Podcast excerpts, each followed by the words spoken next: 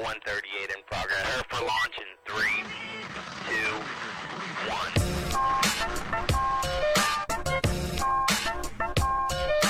Go. This is a dangerous group, the groups that we're dealing with. It was a nightmare.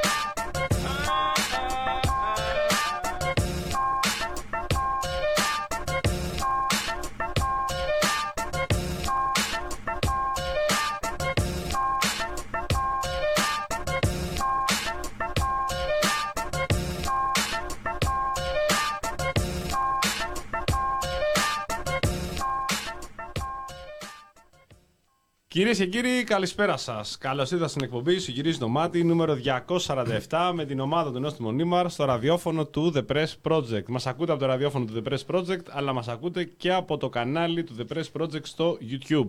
Θα τα λέμε για τις επόμενες δύο ώρες, 9 με 11 κάθε Τρίτη. Τελευταία Τρίτη για το 2022, τελευταία Τρίτη για εφέτος καθιερωμένη, κλασική, ανάπαυλα για εορτές, για να ανεβάσουμε και λίγο το ΑΕΠ, γιατί το έχουμε δει λίγο πεσμένο το τελευταίο καιρό. Κάτι πρέπει να κάνουμε, βάλουμε λίγο πλάτη επιτέλους.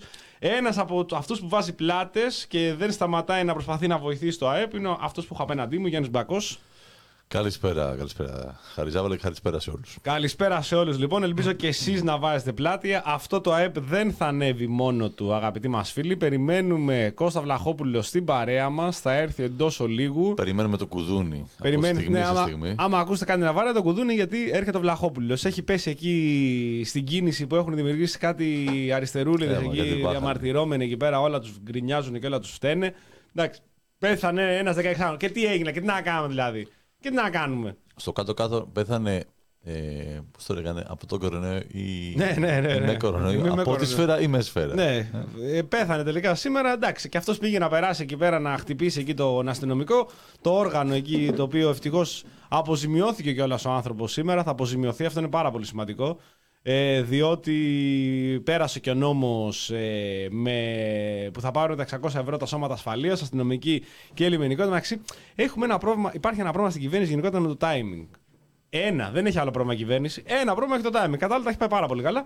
Ε, δηλαδή, τη μέρα που πυροβολήσανε τον Κώστα Φραγκούλη, τον 16 χρονών Ρωμά, ο οποίος τόλμησε, τόλμησε αυτός ο, ο απίστευτα παραβατικός ε, τύπος να μην πληρώσει τα 20 ευρώ της βενζίνης που έβαλε σε ένα βενζινάδικο και να διαφύγει. Εκείνη τη μέρα που τον πυροβολήσανε, αποφάσισε η κυβέρνηση να αναγγείλει την ε, υποστήριξη χρηματική για τον μήνα Δεκέμβρη σε αστυνομικούς και λιμενικό της τάξης των 600 ευρώ.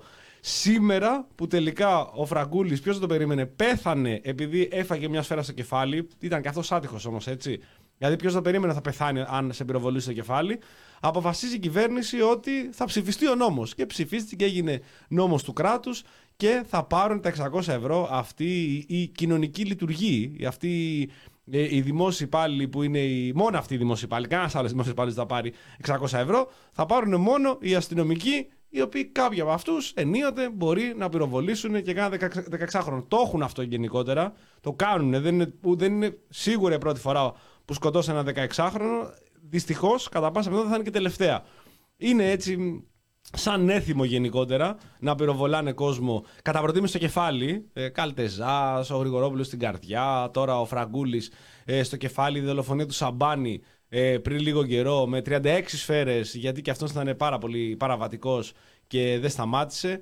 Ε, δύο Ρωμά δηλαδή κατάφερε αυτός ο υπουργός ο Θεοδωρικάκος να έχει δύο νεκρούς από αστυνομική βία στη θητεία του. Μπορεί και καλύτερα. Μπορεί και, καλύτερα. Στη, ναι, στη δική του θητεία του Θεοδωρικάκου είναι και ο. Ναι, ναι, Σαμπάνης. ναι, αφού είχε είχε- αλλάξει ο Χρυσοκοίδης. Είχε αλλάξει, είχε τον Δωρικάκο, ο οποίος πήγε μετά και επισκέφτηκε τους αστυνομικούς που ήταν στο, στο νοσοκομείο μετά την καταδίωξη. Οπότε μπράβο ζητήκανε. στον κύριο Θαδωρικάκο και η απογοήτευση του Κούλα λέω, που θα συνδεθεί μετά τηλεφωνικά. Θέλω να την να ξανακούσω. Θέλω να ξανακούσω αυτή την απογοήτευση του, του Κούλαλη. Ήταν και στο Κουκουέ Γαμότο που είχε πει την προηγούμενη φορά. Έβγαλε, έβγαλε πραγματικά. Έχει ένα λυρισμό. Έβγαλε, ναι. Σε 9,5 ώρα θα συνδεθούμε με τον Δημήτρη. 9,5 αυτό με τον. Γιατί θέλει να δει το τελευταίο κρίσιμο δεκάλεπτο του μπάσκετ. Κατάλαβες. Τόσο, τόσο μεγάλο ενδιαφέρον ο Κούλαλη. Τίποτα, δεν τον νοιάζει τίποτα. Μόνο τον Τίποτα, μπάσκετ. μόνο Μόνο, τον μπάσκετ. μόνο και η ομάδα. Είναι σαν τον Κώστα Σόμερ. Το μπάσκετ ε, το σκέφτομαι κάθε μέρα. Το αποσμητικό μου ποτέ.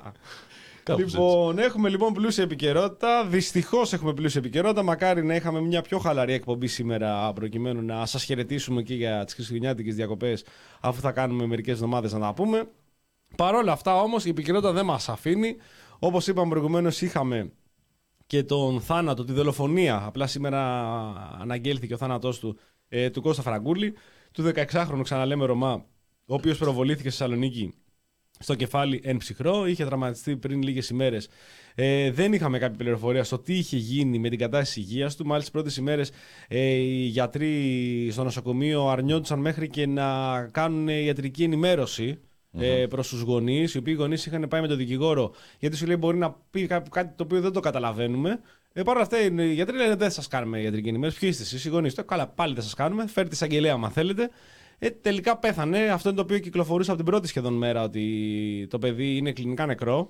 Καθότι έχει φάει τη σφαίρα στο κεφάλι. Το κουδούνι που λέγαμε. Το κουδούνι ακριβώς. Ε, ήταν όμως την επόμενη μέρα είχαμε την ε, θλιβερή αυτή επέτειο της δολοφονίας του Αλέξανδρου Γρηγορόπουλου ε, το 2008.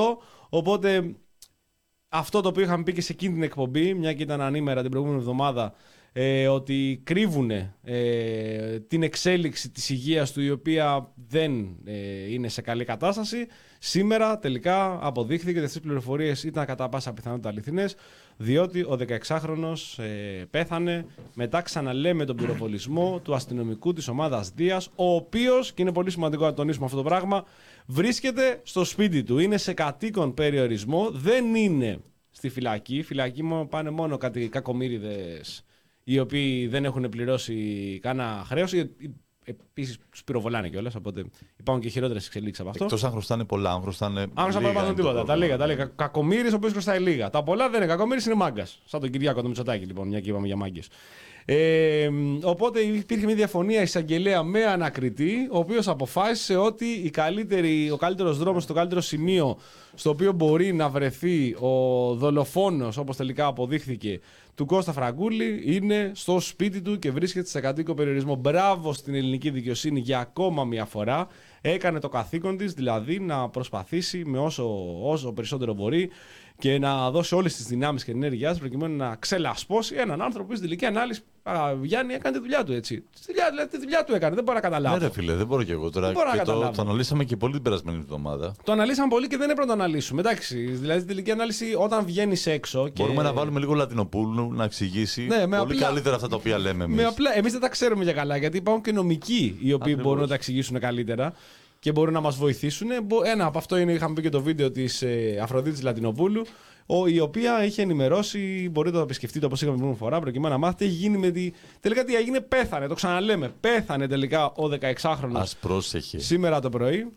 Α πρόσεχε. Όπως δεν γράφανε, είχε γράψει και εκείνο, δεν θυμάμαι πώς λέγεται εκεί, ένα προφίλ εκεί στο του- Twitter, στο Facebook, ότι αν βγαίνεις από το σπίτι σου και προσπαθείς να κλέψεις, Α, κοίτα, εδώ μπορεί να μην γυρίζει ζωντανός. Μιλάμε για την περίπτωση του Ζακ ε, Κωστόπουλου, ο οποίος τελικά. Κοίταξε, κορυφαία δήλωση παραμένει ότι ε, άμα προσπαθείς στα 16 να κλέψεις, στα 20 θα σκοτώσεις. Δηλαδή, δεδομένο αυτό. Ναι, αυτό το είπε η Κλήτου. Μπράβο. Η Λίνα Θυμόμαστε Κλήτου. Πόσα παιδιά στο Λύκειο που κάνανε μικροκλοπές, όλοι έχουν γίνει δολοφόνοι. Όλοι, όλοι, όλοι. έχουν όλοι, σκοτώσει. όλοι. Δηλαδή, άμα κλέψεις κλέψεις κανένα κινητό, κλέψεις κανένα τέτοιο, τι θα κάνεις, 16 Αν ψη- χρόνια. Αν ψηρήσει. Ψηρίσει, ναι, φέρμα. Αν φερμάρεις. Έτσι, αν φερμάρεις, ναι. αν φερμάρεις κανένα κινητικό, παίξεις καμιά φέρμα, τι θα κάνεις 20 χρόνια, θα αρχίσεις να πυροβολάς και να σκοτώνεις ανυπεράσπιοι γιαγιάδες από το πουθενά. Έτσι, Έτσι, μα σούτερ. έτσι. Είναι απέναντι στα μπαλκόνια και αρχίζει και εκτελείς κόσμο. Τελικά. Ναι.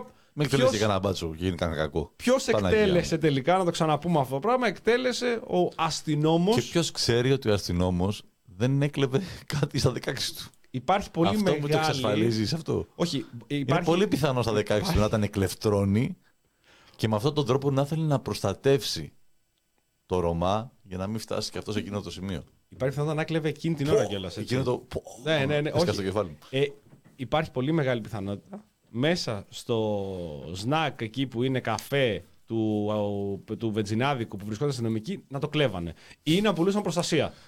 Ε, κα- Ναι, Κάποιες πιθανότητες. Όπα, για να καλωσορίσουμε στην παρέα μας και τον ε, Γεια Κώστα σου Βλαχόπουλο. Κώστα. Καλησπέρα. Περιμέναμε Κώστα. να βολευτείς. Όπα, περίμενε. Για μιλά να, τώρα. να βρούμε και το μικρόφωνο. Γεια σας. Αυτό Τώρα, είναι. έλα. Το 3 να Ωραία. θυμόμαστε. Το Το 3. Ε, Βλαχόπουλε, έχουμε πάρα πολύ καιρό να σε δούμε. Περιμέναμε να βολευτείς, να Σας κάτσεις με άκουγα την όμως. ησυχία Μας σου. έχεις λείψει, ρε φίλε. Μας έχεις λείψει. Σου άρεσε αυτό το οποίο άκουγες; Ναι, αλλά ε, πάλι είχατε πρόβλημα την άλλη φορά. Είχαμε πρόβλημα με τους ακροατές μας την προηγούμενη φορά. Είχαμε πρόβλημα με τους σας ακροατές μας οι οποίοι ακούγανε. μας κοροϊδεύανε. Εμένα προσωπικά με κοροϊδεύανε. Ε, προκειμένου; Ε, π- Τώρα, εγώ έτσι ώστε. Έτσι ώστε. Με αποτέλεσμα. με αποτέλεσμα. Να, δηλαδή να στεναχωρηθώ στο τέλος της εκπομπής. Μάλιστα, κάποιοι ακροατές θεωρήσανε σκόπιμο να πάνε και κάτω από τα σχόλια της προηγούμενης εκπομπής και να σχολιάσουν ε, τις, τις δύο φορές max Αγάπες είναι αυτά. να Max. κάνεις. Δεν Αγάπες. μπορεί, που εντάξει είπα. τώρα. Αυτά είναι. τη λέξη αυτή την οποία δεν θέλω καν να την ξαναβάλω στο στόμα μου. Πραγματικά Πα, πα, δηλαδή. πα, πα, πα, πα. Μακριά από εμάς. Οπότε απόλαυσες την εκπομπή. Ναι. Και μάλιστα να πούμε, για να πάμε και στο επόμενο θέμα, ότι ο Βλαχόπουλος εκείνες τις μέρες ήταν μέσα στο κέντρο των εξελίξεων, αγαπητοί μας φίλοι. Ήταν στο μάτι του κυκλώνα. Όπα. Και η κατάλληλη μουσική. Ο Ήταν- οποίος ήταν- βρισκόταν στο ήταν σημείο όπου η Ευρωβουλευτής του Πασόκ, του τότε Κινάλ, τώρα Πασόκ, συνελήφθη μια πραγματικά σκοτεινή στιγμή για Θες να την το πάμε λίγο διαφορετικά. ελληνική- Ναι, Ε, ναι, ναι, ναι. Έχουμε μαζί μας λοιπόν τον ε, Κώστα Βλαχόπουλο που Ο οποίος βοήθησε ήταν ίσως. σε δημοσιογραφική αποστολή στις Βρυξέλλες. Ναι. Ε, για να. Επειδή από ό,τι φαίνεται είχε πληροφορίες. Έσκασε... μήπως, ε, μήπως έσκασε τη βαρδιά του. Μήπως έσκασε τη βαρδιά σου. ήταν, σύλληψη- ήταν, ήταν στραβή. Ήταν μια στραβή Ήταν στη μια βαρδιά στραβή μου. στη βαρδιά Ναι, σου. Είναι. Την μάτιασε, μήπως. Μάτιασα, Τη έχει μάτιασε ωραία μάτια. που είναι και ωραία έτσι γυναίκα, ρε παιδί μου. Θέλω να διαβάσω ένα σχόλιο τώρα λοιπόν εδώ πέρα. Μια και θα κάνουμε σιγά σιγά την εισαγωγή με τη σύλληψη της Εύα Σκάιλι. Όπου εδώ ένας φίλος γράφει. Και θέλω αυτό, θα το συνδέσουμε με όλη την ε, τρέχουσα επικαιρότητα. Λέει λοιπόν, Μισό λεπτό να κάνουμε ανοίξει. Εμείς την Καηλή δεν την ψηφίσαμε για την ηθική της ακαιρεότητα, την πολιτική της επάρκεια, τους αγώνες για δικαιοσύνη και ισότητα. Την ψηφίσαμε επειδή είναι μουνάρα και μπράβο μας. Έτσι. έτσι. Μπράβο, πρόσεξε και μπράβο μας. Και μπράβο μας. Σύγχρεμος. Αν θέλαμε όλα τα παραπάνω, θα ψηφίσαμε κουτσούμπα. Γεια συνέλθετε. λοιπόν. Οπότε ε, αυτό είναι ένα κριτήριο. Μπράβο, ρε μαγκές. Είναι ακριβώς μπράβο μάγκα. Εδώ δεν, δεν φαίνεται και το όνομα να στο πω εδώ πέρα που το έχεις γράψει. Όπου σου λέει ότι αυτό είναι το κριτήριο για να ψηφίσουμε Εύα Καηλή. Ψηφίσαν Εύα Καηλή. Πήγανε στην Ευρωβουλή. Ε, Είναι η δεύτερη θητεία της στην Ευρωβουλή, έτσι; Ναι, δεν θέλω. Είναι η δεύτερη θητεία της. Έκανε πολύ καλό έργο την πρώτη φορά. Την πρώτη φορά είχε βγει πρώτη του Πασόκ και τώρα βγήκε δεύτερη κάτω από τον Ανδρουλάκη. Αν είναι δυνατόν. Την, Αν προ- είναι την πρώτη δυνατόν. φορά είχε βγει δεύτερος ο Ανδρουλάκης. Ορίστε. Μέσα σε λίγες μέρες ο αριθμός 600 έπαιξε πολύ δυνατά Ναι. στις ειδήσεις. Ναι, ναι, Πρώτα ήταν ναι, ναι. 600 ευρώ σκέτο όταν είχαμε την αναγγελία των 600 ευρώ για τους ε, τους πινάλες αυτούς τους οχομπινέδες και μετά η Εύα Καηλή Έβαλα τρία για 600 χιλιάρικα ρε φίλε. Που δεν ήταν 600 χιλιάδε, ήταν πολύ περισσότερα. 750. 600 βρήκαν Σύνολο μέσα. έχουν βρει 1,5 εκατομμύριο. 1,5 εκατομμύρια και, στο- ε, στην συνεχίζει και Εύα γράφει. Καηλή και στον Παντσέρι. 750 μόνο στην Καηλή και στον πατέρα της. 750. Όπως ένα, ένα τρόλ στο Twitter έλεγε καλά ρε Καηλή Σαλονίκη, άμα κάνεις ξεφτύλα σε σακούλες πλαστικές, μια Louis Vuitton, μια κάτι να τα έχεις μέσα. Σε μια, Ε, Samsung- διάβαζα- σε διάβαζα μια ότι ήταν- Samsonite έστω. Σε πολυτελείς βαλίτσες διάβαζα σήμερα ότι ήταν. επιτέλους, Έγραψε εντάξει. μεσουάρι. Μπράβο. Για αποκατάσταση Μπράβο. της αλήθειας. Με Είναι πολύ πάτους σημαντικό. από κάτω για να κρύψεις και τέτοια. Να τα πάρουμε από την αρχή όμως. Ναι, ναι, ναι, να τα ναι. πάρουμε από την αρχή να δούμε τι έχει γίνει. Για πες μας, ήταν Έχετε- και ωραία έτσι. Όσο έχω παρακολουθήσει, δεν έχω προλάβει πάρα Ναι, πολλά μωρέ, πάλι τα γενικότερα. ίδια, πάλι Δεν τα έχω ίδια. παρακολουθήσει. Πείτε μου, παιδιά, Άντε πείτε πάλι, μου. ναι, Δεν τα ναι. έχω, πείτε μου εσείς. Όχι, πραγματικά δεν τα έχω παρακολουθήσει. Ξόφαλτσα ότι έχω Δεν δει. ταιριάζει με τα post που κάνεις κάθε μέρα αυτό. που Γι' λες. αυτό έχουμε. Είσαι δε- ήσυχος πολύ καιρό. Είμαι τώρα. πολύ ναι, καιρό ναι. ήσυχος, Γιάννη. Πρέπει να το παραδεχθεί αυτό. Εντάξει, Είμαι πάρα πολύ καιρό ήσυχος, Εντάξει, διότι πλησιάζουν οι καιρότητε τώρα. Κάτι Ε, θέλεις, κάτι θες από το Zuckerberg. έχουμε να σώσουμε τον τόπο. Δεν έχουμε χρόνο. Ούτε Όλα για... έχουν μια τιμή, Ζαβαλέ. Ε, όλα εντάξει, έχουν δεν γίνεται. Πρέπει σιγά σιγά να δούμε τι θα κάνουμε. Να κάνουμε μια δουλειά. Φτάνει πια την κρίνια και η μιζέρια. Είδαμε τώρα και πριν η κρίνια με, κάτω με το κέντρο που δεν μπορούσε ο κόσμο Λαχόπουλος να έρθει να κάνει την εκπομπή του. Όλο γκρίνια, Άνοιξε, γκρίνια και άνοιξε. διαδήλω. Άνοιξε, εντάξει, μια χαρά. Μπορεί ο κόσμος να ψωνίσει. Τα μαγαζιά μου, τι κάνουν στο κέντρο τα μαγαζιά; λοιπόν, οπότε είχαμε τη σύλληψη της Εύας Καηλή τις προηγούμενες ημέρες, διότι την πιάσανε επαυτοφόρο. Επαυτοφόρο. Καλά το λέω. Επαυτοφόρο, πολύ Επαυτοφόρο. ωραίο. Εντάξει, επαυτοφόρο. τώρα μην αρχίσει Όχι, και έχεις μην κολλάς πρόβλημα εκεί. τώρα. Όχι, όχι. Αν καλά το Πρόβλημα, λέω. πρόβλημα. Όχι, ρε. ναι, είναι και λίγο περίεργο οι ακροατές, αλλά Να μην άλλο θέλω να πω. ακούγεται. Α- Αν όντως ισχύει όταν ε, επαυτοφόρο η σύλληψή της. Αυτό δεν έχω καταλάβει. Το Γιατί στην επαυτοφόρο δεν το αρχή κατάλαβα. Δεν που τα έπαιρνε. Αφού Ναι. βρέθηκαν σπίτι. Ισχύει αυτό ότι ήταν ένα που έπαιρνε τα λεφτά, τα, τη βρήκαν Δεν με τα ξέρω. λεφτά στα χέρια. Δεν σπάει, ήταν λίγο συγκεκριμένε οι τη πληροφορίες. γίδα στην πλάτη. Με τη γίδα στην πλάτη. Της ε, σύλληψης γενικότερα. Τέλος πάντων, Αυτό το οποίο μαθαίνουμε είναι ότι βρέθηκαν πάρα, πάρα πολλά λεφτά σε πολυτελείς βαλίτσες, σε σακούλες φαντάζομαι θα έχει εκεί από εκεί. Ε, είχαμε ένα καταπληκτικό, καταπληκτικό γράφημα χθες του Νίκο Βαγγελάτου, ο οποίος μας ενημέρωνε ότι είχε κρύψει 150 χιλιάρικα στο Πολύ στην άδειο το κούνια. σπίτι, ρε φίλε. Πολύ άδειο. Φτωχολογιά. Σε ρε, κελίτα, μαλάκα. ρε. Ναι, Κάτι, ρε, κάτι φίλε. ήθελα να δείξω. ότι είναι σε- σε κελίτα. Και το είχε βάλει στο Keeper Bebé εκεί του Μωρού από κάτω που τα έκρυβε τα 150 χιλιάρικα. Γενικότερα. Εν τω μεταξύ, αν έχεις Και και όπω πολλά. έγραψε ένας φίλος, είναι γυμνό το μωρό, δεν το σκεπάσει κανένας. Εν τω μεταξύ, ε, ε, ε, μαθαίνω από φίλους παιδί μου που έχουν μωρά και τα λοιπά ότι έχουν διάφορες ε, τοποθεσίες για βάζω τα μωρά. Είναι το relax, είναι το port bebé, είναι το. Πώς είναι αυτό που το Το κοιμίζει. πάρκο. Οπότε ορίστε πολύ καλές. Το πάρκο, μπράβο, πολύ καλές λύσεις για όλα. 150.000 στο ένα, 150.000 στο άλλο. Σπάστα ποσά. ναι, έχεις διάφορα που ξαπλώνουν το μωρό από κάτω, ρίχνεις τα λεφτά. Μπήκαν λοιπόν μέσα στο σπίτι, την παρακολουθούσαν, λέει. Και μπράβο και στη Νέα Δημοκρατία που παρακολουθούσε, να κάνουμε έτσι και, τη- και το συνδυασμό. Και τη συλλάβανε αυτόν τον, ε, τον σύντροφό της, τον πώς τον είπες, Ε, το, ε, Giorgio λέγεται το. Τζόρτζιο, ναι. Φραντζέσκο Τζόρτζι. Φραντζέσκο Τζόρτζι. Και ο Παντσέρη είναι ο άλλος ο πρώην Ευρωβουλευτής ο Ιταλός. Το παντσέρι δεν είναι Ωραία. πολύ. Που οργάνωσε τον εγκέφαλο. Μαφιόζικο. Μάλιστα. Το Παντσέρι. Υπήρχε μια ΜΚΟ δηλαδή, η οποία έπαιρνε λεφτά από το Κατάρ. Πώς θα ξέρουμε, Μικιό. Κακό πράγμα. Μικιό, φίλε. Κακό πράγμα. Σαν τη ΜΚΟ που ήταν. Μία, υπάρχουν δύο ΜΚΟ στην Ελλάδα που δραστηριοποιούνται Έλληνες. Μία αυτή της Καηλή και άλλη ΜΚΟ που ήταν στη, με την νεκρή Μαρία στον Εύρο. Άλλες παιδιά ΜΚΟ δεν υπάρχουν στην Ελλάδα, μας ενημέρωσε ο αυτιάς. Για να ξέρετε τι σημαίνει Και ΜΚΟ. Μη- κυβερνό του κόσμου. Λοιπόν, όπου ε, η Εύα Καηλή πριν, ε, λίγες, πριν λίγο καιρό μας είχε πει τι πρωτοπόρος που είναι το Κατάρ στα εργασιακά δικαιώματα, τι καλά που τα έχει κάνει αυτά τα πράγματα, μπράβο το στο Κατάρ και γενικότερα υπήρχε ένα, ένα θέμα στην Ευρώπη που συζητιόταν τι γίνεται με την τοποθέτηση της Εύας Καηλή υπέρ του Κατάρ κτλ. Δεν σου την πιάσαν λοιπόν με αυτά τα λεφτά. Είναι από χρηματοδοτήσει που έδινε το Κατάρ προκειμένου να πει και μια κουβέντα καλή παραπάνω. Υπήρχε ένα κύκλωμα ουσιαστικά μέσα από αυτή τη ΜΚΟ όπου όλοι μαζί μαζεύανε τα διάφορα χιλιάρικα ή εκατομμύρια ενίοτε που έστεινε το Κατάρ προκειμένου να κάνει το αντίστοιχο lobbying. Και αναρωτιέμαι εγώ, ρε Κώστα, και θέλω εσύ τη δικιά σου τοποθέτηση για όλο αυτό το θέμα. Είναι κακό δηλαδή το lobbying τελικά; Δηλαδή είναι το πρώτο lobbying που γίνεται και πιάνουν. Πώς να ζήσουν με 25 χιλιάρικα; Ναι, αυτό είναι μια πρώτη προσέγγιση. Ε, Εντάξει, και δεν τους σκέφτεσαι. Βρυξέλλες πανάκριβες. Πώς να ζήσουν, ρε παιδί. Πήγες. Πήγες ένα σπίτι. Πήγες. θέλεις Δύο χιλιάρικα να μείνεις εκεί πέρα. Πόσο, ο καφέ πώς τον πλήρωνες; Φτηνότερα πολλά, αλλά εντάξει.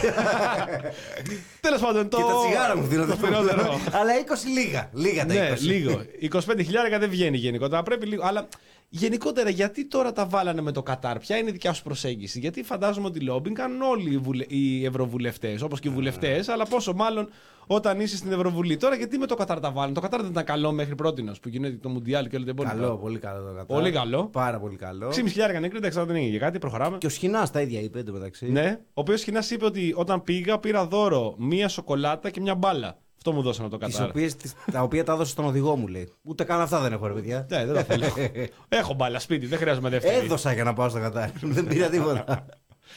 Για πες γενικότερα για το θέμα, πώς το βλέπεις εσύ, πώς το αντιμετωπίζεις; Κοίταξε, εντάξει, στις Βρυξέλλες είναι γνωστό ότι υπάρχει ε, ένα τεράστιο κομμάτι γύρω από, το, από τους θεσμούς Ευρωκοινοβούλιο και Επιτροπή που κάνει lobbying ε, τρελό και αυτό είναι πολλά χρόνια ιστορία. Είναι, διάβαζα, ε, αν, έχει 600 ευρωβουλευτές και είναι επί τρία το, οι λομπίστες ας πούμε. Ένας ευρωβουλευτής έχει μάλλον κα, ε, τρεις λομπίστες από πίσω. Μια χαρά. Σε, σε αναλογία ας πούμε. 600, 600, 600. Ε, είναι πάρα πολύ μεγάλο το, το φαινόμενο εκεί πέρα. Γίνεται, γίνεται χαμός.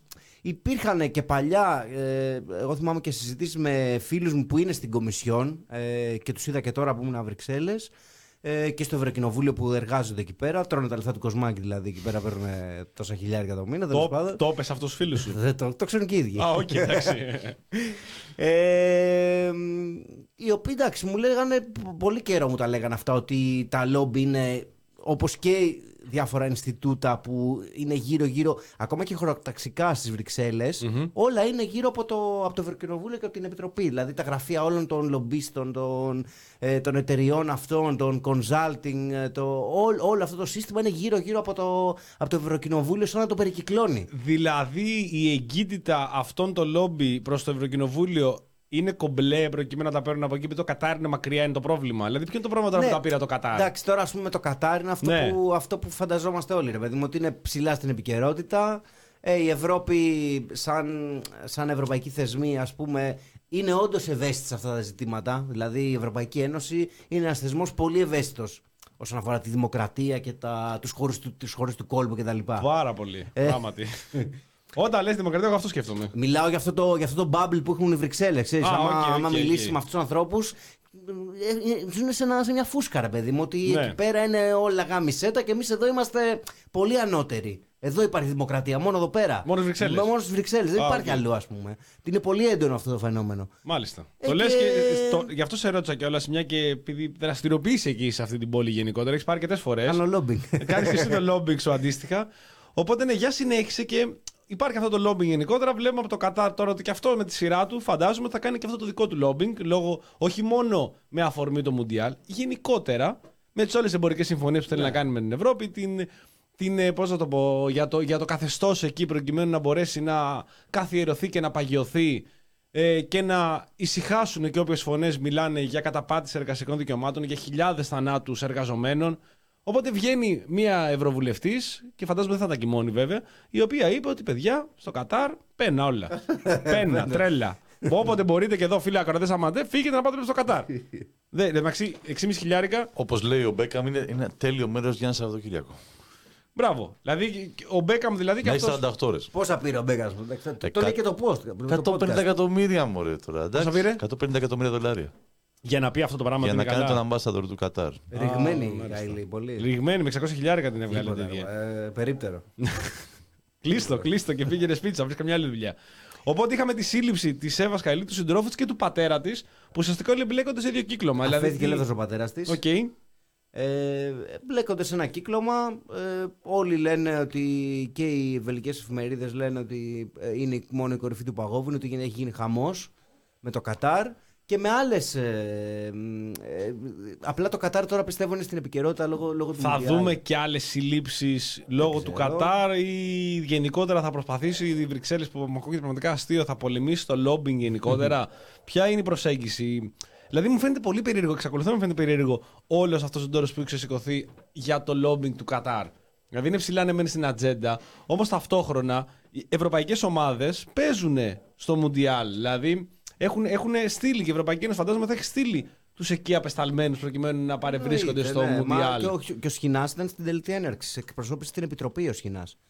Στο, Ναι. στο Κατάρ. Δεν πήγε άλλο στην Επιτροπή. Σχοινάς είναι επίτροπος. Ο Σχοινάς. Είναι αντιπρόεδρος της ε, Κομισιόν. Είναι της αντιπρόεδρος των Επιτροπής. Κομισιόν Ναι, ναι, και είναι αντιπρόεδρος. επίτροπος του τρόπου ζωής. του, της διαφύλαξης του ευρωπαϊκού τρόπου ζωής. Ε, έτσι, έτσι, λεγόταν στην, στην, προ- έτσι λεγόταν στην αρχή. Ευτυχώς το αλλάξανε. Α, το- Τι το- ήταν το αυτό, άλλαξε, ρε φίλε. ναι. δηλαδή. Α, οκ, πώς λέγεται τώρα; Για να Ε, πούμε. λεγόταν Έχει διάφορα προάσπιση, χαρτοφυλάκια, ναι. προάσπιση του ευρωπαϊκού τρόπου ζωής. Ναι, ναι, ναι. ναι. Έχει και τον Και αθλητισμό τώρα μέσα. λέγεται μ, κάτι του στυλ ε, διάδοση ή κάτι τέτοιο. Ναι, διάδοση του τρόπου του ευρωπαϊκού Ναι, τρόπου ζωής.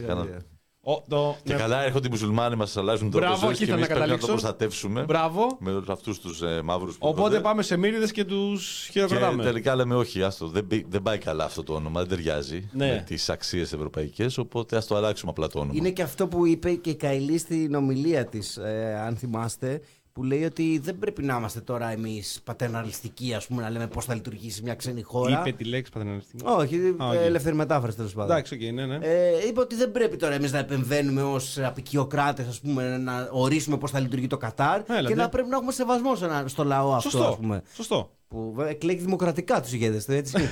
Ε, Βέβαια. Θέλει σεβασμό αυτός. Τι είπαμε είναι καλοί μουσουλμάνοι. Ναι. Αυτοί είναι, Αυτοί πολύ, ναι, αυτοί ναι. είναι πολύ καλοί μουσουλμάνοι. Έχουν και πολλά λεφτά. Έχεις λεφτά, είσαι καλός μουσουλμάνος. Δεν Ναι. έχεις καλά λεφτά. Κάτι, Στο, πατη- στον πάτο του Αιγαίου. κάτι Μόνο έτσι. πατηράκια, ναι, αν καταφέρουν και φτάσουν ζωντανά εδώ πέρα, έχει καλό. Ή πάνε στη Γαλλία ή Βρυξέλλες. Λεφτά, καλό. Καλό, καλό, πολύ καλό. Καλό. Εμμύριδε, πάρα πολύ καλό.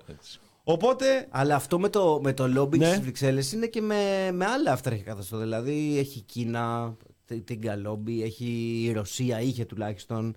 Ε, πάρα πολλές μη κυβερνητικές οργανώσεις γύρω από τα. Α, τώρα και το πληθυσμούς. lobbying της Ρωσίας είναι κακό. Κακό κι αυτό. Κακό και αυτό τώρα. Μέχρι πρότινος δεν ήταν, τώρα είναι Όχι, έγινε ναι, κακό. ναι. Οκ. Ε, και επίσης η Καηλή ήταν, ε, ε, είχε χωθεί πάρα πολύ και το λέει και ο Κύρτσος ε, στη, σε κάποιες επιτροπές, ήταν και πρόεδρος επιτροπών ε, με, ε, με, τεχνο, ε, με εταιρείες τεχνολογίας. Δηλαδή το 'τρεχε πάρα πολύ αυτό το κομμάτι. Το είδα αυτό που την κοροϊδεύανε και το blockchain είναι που θέλει να εξηγήσει Ναι, τι ναι, σημαίνει ναι, ναι. τέτοιο. Το 'τρεχε πάρα πολύ λέει αυτό το κομμάτι. Μπράβο της. Ε, και, και εκεί δεν ξέρουμε τώρα.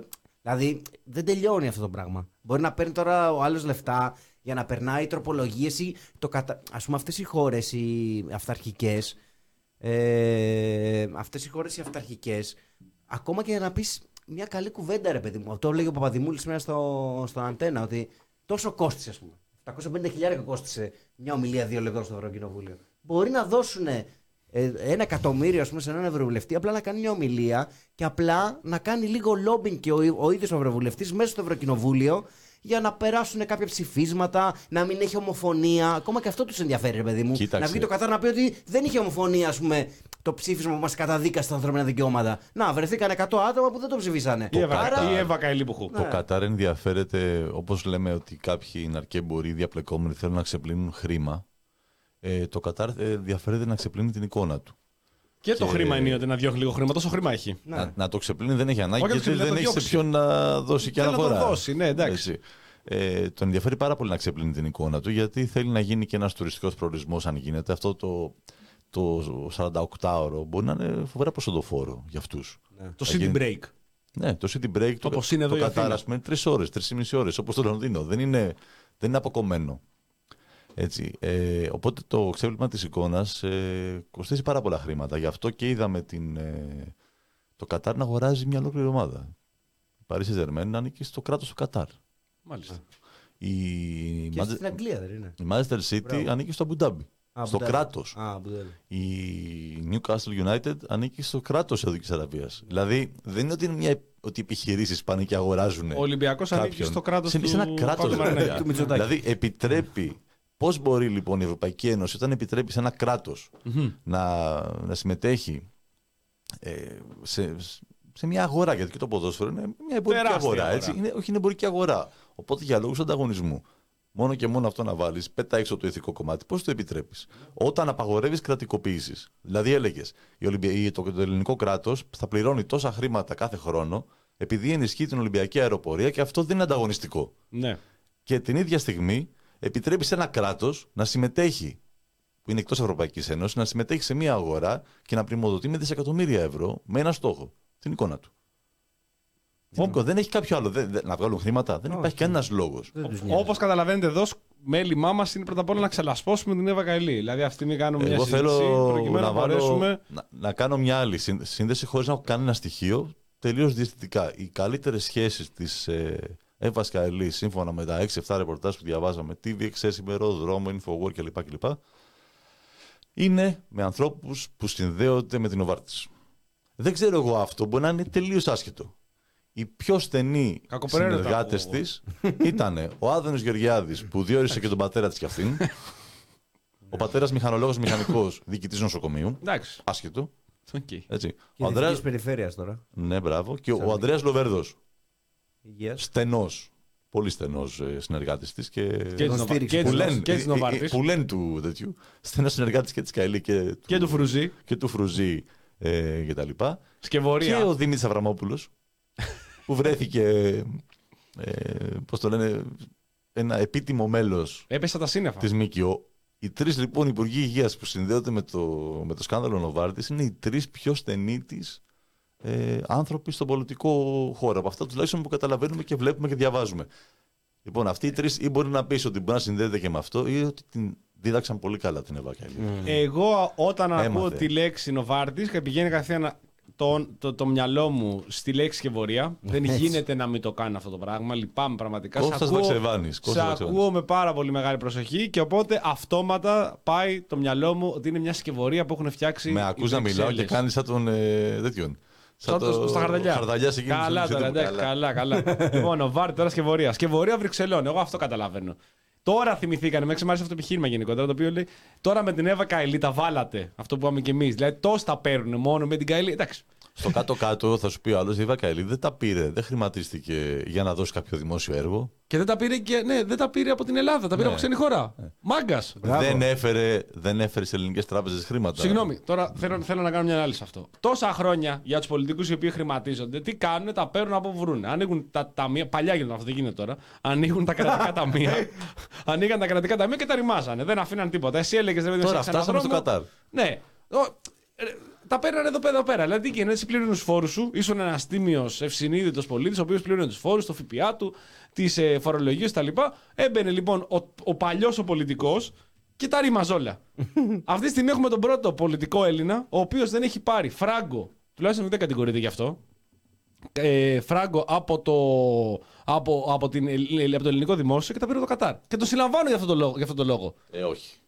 Ε, όχι. Απαράδεκτο. Καταρχάς, αυτή είναι καθαρή εξαγωγή της χώρας γιατί εξάγουμε τεχνογνωσία. Συνεπεί θα φέρνει λεφτά. Άμα θες να ανεβάσεις παιδιά το ΑΕΠ, έτσι το ανεβάζεις. Δεν παρακαλάμε τους ξένους επενδυτές να έρθουν στην Ελλάδα. Έχουμε λοιπόν μια γυναίκα, η οποία έχει 600 χιλιάρικα και θα έρθει να τα επενδύσει εδώ. Έχει φτιάξει και ένα πάρα πολύ ωραίο Real estate. real estate, ένα fund εδώ πέρα που θα έχει φτιάξει. Πρέπει να κάνει διαχείριση. Το Νοέμβριο, εντάξει. Τυχαίο, εντάξει. Τυχαίο, εντάξει, τι να κάνουμε τώρα. θα έλεγε κάποιος ότι τα καλύτερα ξεπλήματα γίνονται όταν θα με real Φαντάσματα. estate. Βλέπετε παντού φαντάσματα. παιδιά. Ναι, ναι, ναι, Δηλαδή, Εγώ πραγματικά και θα πάρω. Τώρα και... που είπε. ε, πριν, Ναι, ναι, ναι, ε, πας, ναι, ναι. ε, Τώρα που πήγε ο Νοβάρτη εντωμεταξύ. Ε, θυμάστε ότι στην Νοβάρτη που λέγανε Ρε παιδιά, αν είναι δυνατόν. Έτσι γίνονται αυτές οι δουλειές που λέγανε για τροχίλατε βαλίτσες. Ναι, ναι, ναι. Έτσι γίνονται αυτές οι δουλειές Ναι. με βαλίτσες. Έτσι Ε, γίνεται. Τι νομίζετε, ότι θα, θα έπαιρνε Three Σαμαράς years βαλίτσες; later. Ε, μάλλον θα έπαιρνε βαλίτσες. Τι, γι- Τι γίνεται, θα πάρει τα λεφτά και θα πάει να τα βάλει τράπεζα. Δηλαδή, συγγνώμη, Για οι τόσο. ίδιοι που λέγανε για τα Pampers, Ναι, ναι. οι τροχίλατε αποκλείονται. Ε, αλλά σε αποκλείονται, Pampers μέσα ναι. Και, δηλαδή θα πάει να τα βάλει τράπεζα. Και πώς θα, διε- πώς θα, τα, θα τα εξηγήσει μετά στο ποθενέσχες; Θα πει τώρα, τι θα πει, Ότι τα βάλει η πεθερά μου; Δεν γίνονται αυτά τα πράγματα. Περνάει τα χρόνια, two πεθερά μου. years later και έρχεται η πεθερά και λέει: Εγώ του τα έβαλα του Δημήτρη. Είχα 500 χιλιάρια και τα έβαλα. Ποιο Δημήτρη, Ή- γιατί έχουμε ένα Δημήτρη εδώ, βάλε Του σήμα. Δημήτρη του Αβραμόπουλου. Για βάλε σήμα. Μετά από τη λέξη Αβραμόπουλο, σήμα.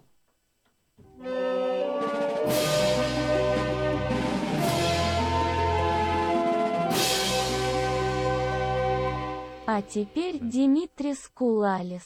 Δημήτρη, καλησπέρα. Καλησπέρα σα και πάλι. Πώς είσαι, Δημήτρη, μα, καλώς Τι και πάλι, γιατί τα έχουμε ξαναπεί σήμερα και λες και Έχουμε πάλι. πει τις τρεις φορές Ξανασυνδεθήκαμε. Και... εμείς. Α, εσείς τα είπατε. ναι, ναι. Εμείς δεν τα είπαμε.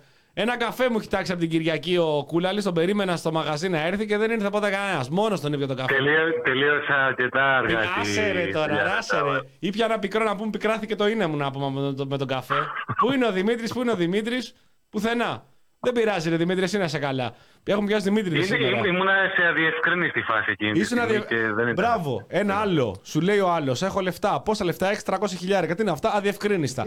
Έτσι μωρέ γίνονται οι δουλειές. Πας και τα βάζεις τράπεζα. Έτσι γίνονται οι δουλειές. Πας και τα βάζεις τράπεζα. Άμα τα βάλεις τράπεζα, μπορεί να τα βάλεις κάτω από το relax του μωρού. Είπαμε προηγουμένως 150 χιλιάρικα. Είναι μεγάλο φετίχ. Είναι τα Pampers. Είναι το. Ναι. Είναι γύρω από μωρά γίνονται όλα. Κάτι ναι, που πες να χεστούν. δηλαδή. Στράτε, στρατούλε, πάρκο. Πώς λένε, έχω, έχει χεστεί στο τάλιρο. Κάπως έτσι ρε παιδί μου τα βάζουν όλα αυτά. Οπότε, Δημήτρη, θέλω ένα πρώτο σχόλιο, γιατί το έχεις παρακολουθήσει είμαι σίγουρος και σου αρέσει γενικότερα αυτό. Με την Εύα Καηλή, μια και το συζητάμε. Πριν πάμε στα πιο έτσι δυσάρεστα, Ναι. πάμε. Ε, να πω δηλαδή, μάλλον να τοποθετώ ως εξής. Υπάρχει πολ- δυσανάλογα πολύ μεγάλο ποστό του πληθυσμού το οποίο χάρηκε πραγματικά που συλλάβανε την Καηλή. Και η απορία μου είναι, ρε παιδιά, ποιος διάλογο ψηφίζει αυτούς τους ανθρώπους, αφού όλοι χαρήκανε που τη συλλάβανε. Μόνο Μιλά- μισό εκατομμύριο την ψήφισαν. ε; Μόνο Μόνο, μισό μισό, εκατομμύριο. εκατομμύριο. Πού είναι αυτό το μισό εκατομμύριο, δηλαδή πραγματικά. Ποιοι είναι αυτοί οι άνθρωποι και ζουν ανάμεσά μας και ψηφίζουν Εύα Καηλή. Έγραψε το ο φίλος. Την ψήφισα γιατί είναι πολύ ωραία γυναίκα. Άμα ήθελα να ψηφίσω κάποιον ηθικό και εκεί να ψηφίσω τον Δημήτρη τον Κουτσούμπα. Παράδειγμα, άλλος Δημήτρης από εδώ. Ποια είναι η δικιά σου τοποθέτηση, πώς το βλέπεις αυτό το πράγμα; Η αλήθεια είναι ότι ε, με, την, με το άκουσμα της ε, είδησης, δεν ξέρω για εσάς, εγώ δεν έπεσα από τα σύννεφα. Χωρίς αυτό να σημαίνει ότι... Μωρέ, κανένας δεν ψάχνει Ε, αλλά κυρίως χαρήκανε. ναι, είχα- Δηλαδή, μόνο ναι, που δεν ναι. πήγαν στην ομόνια Δεν- κάτω να δεν- δεν θα κορνάρουν. το- Δεν θα το κρύψω. Ε, εγώ θέλω να επισημάνω το εξής πέρα δηλαδή από τα, τα αμυγός ενδιαφέροντα. Είναι ξέρεις και ένα ζήτημα σημειολογικό υπό την έννοια ότι δεν είναι η πρώτη φορά που βλέπουμε ανθρώπους οι οποίοι στο δημόσιο βίο τους ε, τοπο- τοποθετούνται ε, ενάντια κατά άλλα απέναντι σε όποιον ε, βγάζει έστω και ένα ελάχιστο ποσό που δεν προέρχεται από την ε, δουλειά του αμυγός. Ε, είναι η πολλωστή φορά που βλέπουμε λοιπόν έναν άνθρωπο ο οποίος έχει μια τέτοια πολιτική και κοινωνική στάση και συμπεριφορά ουσιαστικά να πιάνεται με την ε, γίδα στην, ε, στην πλάτη. Ε, εντάξει, είναι, είναι σίγουρο ότι έχετε δει και εσείς όπως και οι αγροατές τις ε, προηγούμενες δηλώσεις της ε, Καηλή περί τεμπέλιδων που ζουν με επιδόματα Επιδόματα. και, και, ναι, ναι, και ούτω καθεξής. Ε, Είναι εξαιρετικό λοιπόν ότι βλέπουμε για άλλη μια φορά εκείνοι οι οποίοι παρουσιάζονται ε, και στα τηλεοπτικά παράθυρα αλλά και γενικά στο δημόσιο λόγο, στη δημόσια ζωή ως υπερασπιστές της ε, ιδιωτικής πρωτοβουλίας και οποιοδήποτε ε, και, και γενικότερα του ιδιωτικού τομέα ε, εν συνόλο τελικά να είναι εκείνοι που έχουν πολύ καλές άριστες σχέσεις με το δημόσιο χρήμα αν και αυτό αυτή τη φορά δεν προέρχεται από το ελληνικό δημόσιο τουλάχιστον για την ώρα ε, προέρχεται από το δημόσιο του, του Κατάρ. Ε, γενικότερα το σχόλιο που έχω να κάνω για να το συνοψίσω και σε ό,τι αφορά την ε, σημειολογία είναι ότι νομίζω ότι η κυρία Καηλή απλά δεν ε, καλύφθηκε όσο θα έπρεπε. Γιατί αν δεν... Πώς να το πω, εμένα μου βγάζει και μια ξυπασιά όλο αυτό ε, και τα ξέρεις και, το, και οι σακούλες και οι κούνια κτλ. Αν ήξερε, εν πάση περιπτώσει, πώς δουλεύει οργανωμένα το Και σύστημα ότι, κινδυ- μέσα και ότι στις, ε, κινδυνεύει. Ότι δηλαδή μέχρι τώρα δείχνει ότι δεν ναι. έδειχνε ότι υπήρχε κάποιος φόβος, ρε παιδί. Μέσα στο σπίτι το είχε, ναι, εντάξει, το έκρυβε σε κάποια ακριβώς, σημεία. ακριβώς. Για, τελικά από Ακριβώς. ό,τι Αν φαίνεται, ήξερε, εν πάση- μάλλον το έκρυβε για τους διαρρήκτες, δεν το έκρυβε για τη χορμή τους πιάσουν. Δηλαδή μην μπήκανε σπίτι και μου τα κλέψουν, Ναι. θα βάλω στο μωρό. Πώς θα βάλω στην κατάψυξη, ρε παιδί μου, Δεν- κάπως δεν- έτσι. Δεν, δεν ξέρω. Ε, ε, πάση περιπτώσει, όποια και αν είναι η, όποια και αν- ε, όποιος και αν ήταν ο λόγος που τοποθέτησε εκεί τα χρήματα, ε, αν ήξερε πώς δουλεύει πραγματικά το σύστημα στις Βρυξέλλες, ίσως και να μην ήταν αυτή τη στιγμή στη θέση που είναι. Ε, ε, κάνατε και εσείς προηγουμένως λόγο, φυσικά, για το lobbying ε, στην, ε, στην Ευρωπαϊκή Ένωση. Μμμ. Ε, εγώ είχα ασχοληθεί με το θέμα ε, πέρσι δύο φορές, αφενός με το ζήτημα των εμβολίων, αφετέρου σε ό,τι έχει να κάνει τότε με το, με το λόμπι ε, των, ε, των φαρμάκων ε, στην, ε, στη γεωπονία. Μμμ. Έχει ιδιαίτερο ενδιαφέρον, έχει εξαιρετικές, ε, έχουμε έναν άνθρωπο ο οποίος έχει μελετήσει όσο κανείς άλλος το ζήτημα στην Ελλάδα και μιλάω φυσικά για τον ε, Γιώργο τον ε, Βασάλο ε, που μας είχε δώσει με πολύ εύλητο τρόπο και στα δύο ρεπορτάζ να καταλάβουμε τι ακριβώς ε, διαμείβεται με τους λομπίστες μέσα στις, ε, στις Βρυξέλλες. Μιλάμε ουσιαστικά για τύπους οι οποίοι λύνουν και δένουν ε, και τύπους ε, που μοιράζουν ε, αφιδόλευτα χρήμα σε ανθρώπους που κατά τα λοιπά αμείβονται πλουσιοπάροχα και θα μπορούσαν να έχουν, όπως και έχουν, μια πάρα πολύ άνετη ζωή. Τώρα για να το περάσουμε στα αμυγός πολιτικά, ε, νομίζω ότι είχαμε ε, παραγωγή πολιτικής από την ε, σύλληψη της ε, κυρίας Καϊλή και φυσικά εγώ εδώ θέλω να επισημάνω μερικά σημεία. Πρώτο έχει να κάνει με την ε, φερόμενη, τουλάχιστον με τα δημοσιεύματα που είδαμε από το Βέλγιο αλλά και το Πολίτικο, φερόμενη εμπλοκή του κυρίου Μαργαρίτη Σχοινά. Μμμ. Ε, ο οποίος να πούμε ότι ήταν ένας εξ αυτών που είχαν κάνει επίσκεψη ε, στο, στο Κατάρ, έτσι. Ε, και ουσιαστικά είδαμε μέχρι και τουλάχιστον νομίζω μέχρι και, το, και σήμερα το απόγευμα να ε, παρέχεται πλήρης ε, στήριξη στο πρόσωπό του από την ε, Κομισιόν ε, χωρίς βέβαια ε, αυτό να σημαίνει, τουλάχιστον με τον τρόπο με τον οποίο έγιναν δηλώσεις από την πλευρά της Κομισιόν, ότι δεν αναμένονται ενδεχομένως εξελίξεις και με το συγκεκριμένο ζήτημα. Από την άλλη, για να πάμε λίγο στα του Πασόκ, εμένα μου κάνει τρομερή εντύπωση το γεγονός ότι ε, νομίζω και εμείς αυτή τη στιγμή δεν μπορούμε να μιλήσουμε καταδικαστικά για την κυρία Καηλή. Υπάρχει το τεκμήριο της αθωότητας. Η κυρία Καηλή δεν είναι ένοχη μέχρι αποδείξεως του εναντίου. Ισχύει ακριβώς το αντίθετο. Μου κάνει λοιπόν τρομερή εντύπωση το γεγονός ότι ο κύριος Ανδρουλάκης αμέσως μετά την ανακοίνωση της ε, σύλληψής της πέ- πρέπει να τη διαγράψει. Δεν περιμένει να Καλά, έχουμε μια... τώρα προφανώς η Καηλή για το Πασόκ, για για το νέο Πασόκ, έτσι όπως το ε, έχει γίνει μετά την ε, εκλογή του Ανδρουλάκη, είναι ξένο σώμα. Καλά, Ήταν δεν πολύ περίμενε. πιο κοντά. Ναι. Εντάξει, αυτό νομίζω ήταν. Μια ε, αφορμή περίμενε για την αφού διαγραφή. Δεν έτσι κι αλλιώς περίμενε, και- δεν Προφ- περίμενε. Απλά Ήταν- ουσιαστικά ο Ανδρουλάκης αυτή τη στιγμή φαίνεται να είναι πίσω από τις ε, εξελίξεις. Θα και μπορούσε ουσιαστικά- να το είχε κάνει ναι. τότε που στήριξε το Έτσι. Μητσοτάκη ανοιχτά για το Predator Έτσι. στο Ευρωπαϊκό Λαϊκό Κόμμα. Ναι. ακόμα η Καηλή. Ε, Άργησε. δεν Το έκανε το- τώρα. δεν το Άργησε. έκανε. Άργησε Ήταν θέμα πάρα πολύ. χρόνου. Δεν- Ήταν θέμα χρόνου. ναι. δεν το έκανε. Ουσιαστικά βρίσκεται πίσω από τις εξελίξεις και κατά την ταπεινή μου γνώμη δίνει μια πολύ καλή πάσα αυτή τη στιγμή στην ε, κυβέρνηση να παίξει ένα πολύ συγκεκριμένο ε, αφήγημα από εδώ και στο εξής. Νομίζω ακούσατε και το Σαββατοκύριακο ότι το νέο αφήγημα που ε, διαρρέονταν από τα τρόλ της Νέας Δημοκρατίας αλλά ε, ακροθυγός και από επίσημα χείλη ε, ήταν ότι είδατε ε, οι παρακολουθήσεις έχουν και το όφελός τους. Εκείνο λοιπόν που βλέπω να διαμορφώνεται ε, είναι το εξής δίπολο μέσα στην, ε, φυσικά ε, υπό το πρίσμα της εισπήρωσης και της Νέας Δημοκρατίας πάνω απ' όλα οι εκλογές. Έτσι μην το ξεχνάμε, το είδαμε και στο πρόσφατο ε, νομοσχέδιο για τις παρακολουθήσεις ότι δεν πάνε να λέει ο Καραμαλής, δεν πάνε να λέει ο Σαμαράς, δεν πάνε να λέει ο, ο, πώς το λένε, η Κεφαλογιάννη, ο, Δένδιας. ποιος είναι ο άλλος της, ε, ο Δένδιας και, ποιος, και ο Τζαβάρας, θα ψηφίσουμε όλοι μαζί γιατί φυσικά υπάρχει η καρέκλα ε, και αυτή μας ενδιαφέρει πάνω απ' όλα. Βλέπουμε λοιπόν ότι διαμορφώνεται ένα νέο αφήγημα και αυτό είναι ότι ουσιαστικά έχουμε δύο πόλους. Από τη μία έχουμε τον ΣΥΡΙΖΑ που ενδεχομένως να συνεργαστεί με το κόμμα της διαφθοράς και αυτό από ό,τι ξέρω είναι και μεγάλος φόβος και του ίδιου του Πασόκ. Δηλαδή η, η υπόθεση της Καηλή ξυπνά άσχημες μνήμες σε μια εποχή που ο Ανδρουλάκης κατά τα λοιπά από πέρσι που ανέλαβε την, ε, κα- την θέση του αρχηγού του, του Πασόκ θέλει να ξεκόψει με το παρελθόν. Τώρα βέβαια παρένθεση όσο μπορεί να ξεκόψει με το παρελθόν έχοντας ε, ανθρώπους σαν τον, Λογέ- σαν τον ε, Λοβέρδο μέσα στο κόμμα σου, αυτό είναι άλλη υπόθεση. Δεν Κλείνει θα... παρένθεση. Εντάξει, το Λοβέρδο δεν τον έχει για πολύ ακόμα προφανώς στο Πασόκ. Και αυτός είναι Ναι. ξένο σώμα μέσα στο Πασόκ. Τι είναι προς τη Νέα Κι Δημοκρατία. όμως Θα άκουσα, φανεί. άκουσα το Λοβέρδο χθες που, είπε, που, έλεγε, που είπες σε δύο συνεντεύξεις του ότι ξεχάστε λέει το Λοβέρδο που βλέπατε αυτούς τους μήνες που μίλαγα μόνο για τα εξωτερικά και δεν συμμετείχα ουσιαστικά ας πούμε στην, ε, στην πολιτική αντιπαράθεση από 15 Γενάρη είμαι full Πασόκ και θα στηρίξω για να βγει η παράταξή μας όσο πιο Πασοκάρα. δυνατή γίνεται. Μάλιστα. Ξεκινάω Για να, καμπάνια. ολοκλη- Είμαστε για πολύ- να είμαστε πολύ ολοκληρώσω, τυχεροί. λοιπόν, μμμ. για να ολοκληρώσω ανεξάρτητα από το πώς θα πορευτεί ο κύριος Λεβέρδο, νομίζω ότι του ακροατές τη συγκεκριμένη εκπομπή δεν την ενδιαφέρει. Εμένα με Δεν ενδια- έχει εμένα με πραγματικά ενδιαφέρει κάτι πάρα ο πολύ. Λοβέρδο.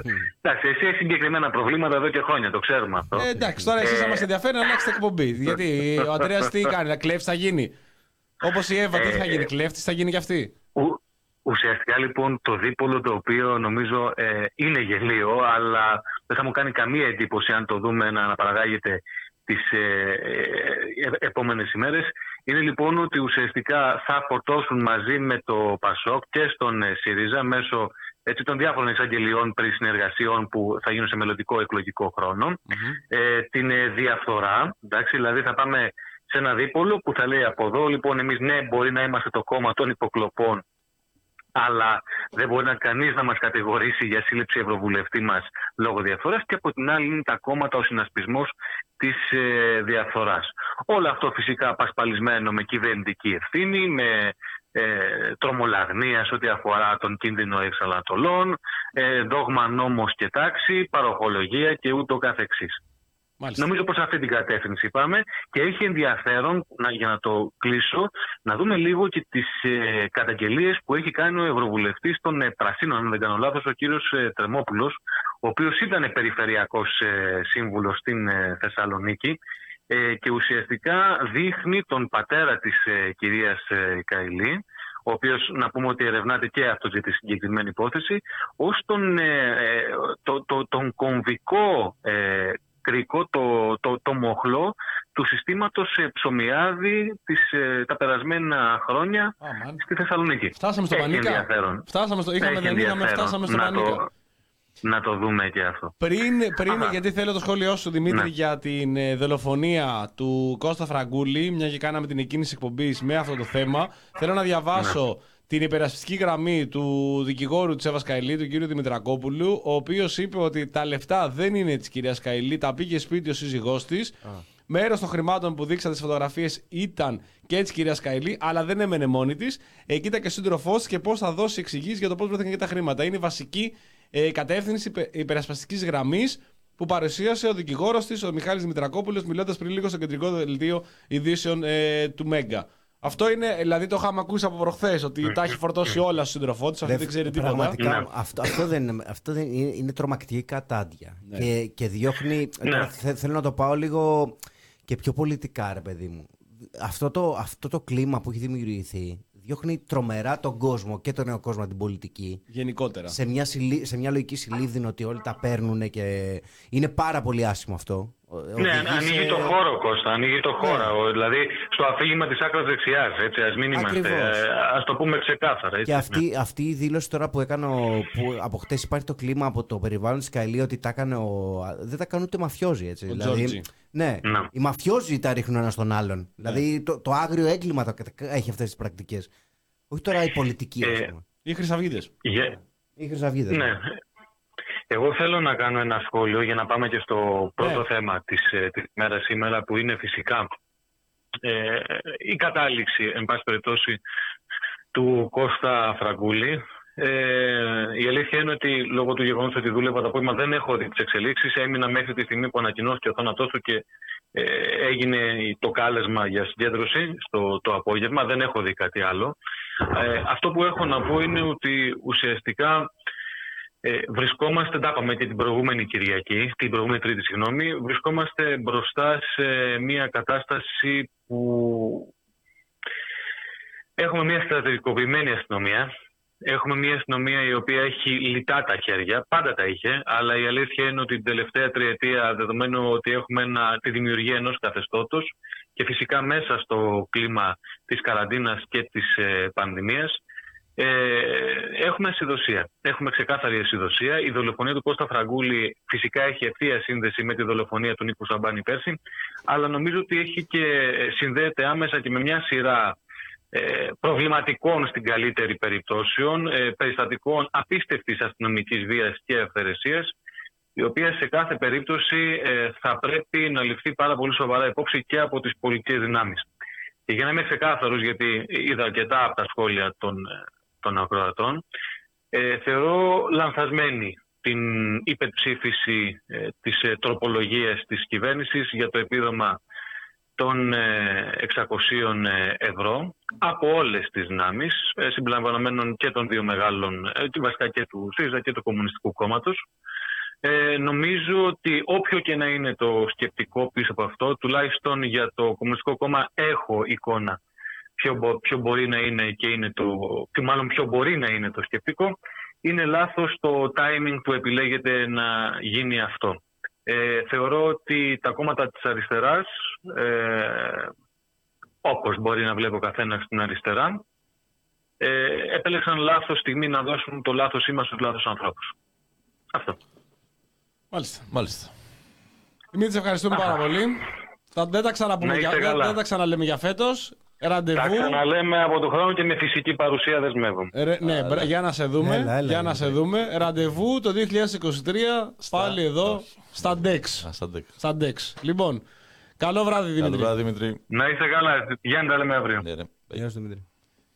Θέλω σχόλιο Κώστα Βλαχόπουλου και μετά θέλω σχόλιο Γιάννη Μπάκου. Όχι, Βλαχόπουλο. Έχουμε το Βλαχόπουλο, καλεσμένο. Έχουμε καλεσμένο ναι, σήμερα. Έχουμε γερά, έχουμε γερά να τον δούμε. Για την υπερψήφιση λοιπόν σήμερα του είπαμε, κάναμε μια αναφορά στην αρχή, μια και το είπε τώρα και ο Δημήτρης, για τα 600 ευρώ στους αστιφύλακες και τους λιμενικούς, στα σώματα ασφαλείας, όχι όλα τα σώματα ασφαλείας. Στους ένστολους. Στους, ε, καλά και οι στρατιωτικοί ένστολοι είναι, δεν είναι γυμνοί άνθρωποι. Όχι, όχι. Στους ένστολους του, του συγκεκριμένου Υπουργείου. Τους του Υπουργείου, μπράβο, ναι, στους ένστολους του Υπουργείου. βάλανε και τους πυροσβέστες μέσα.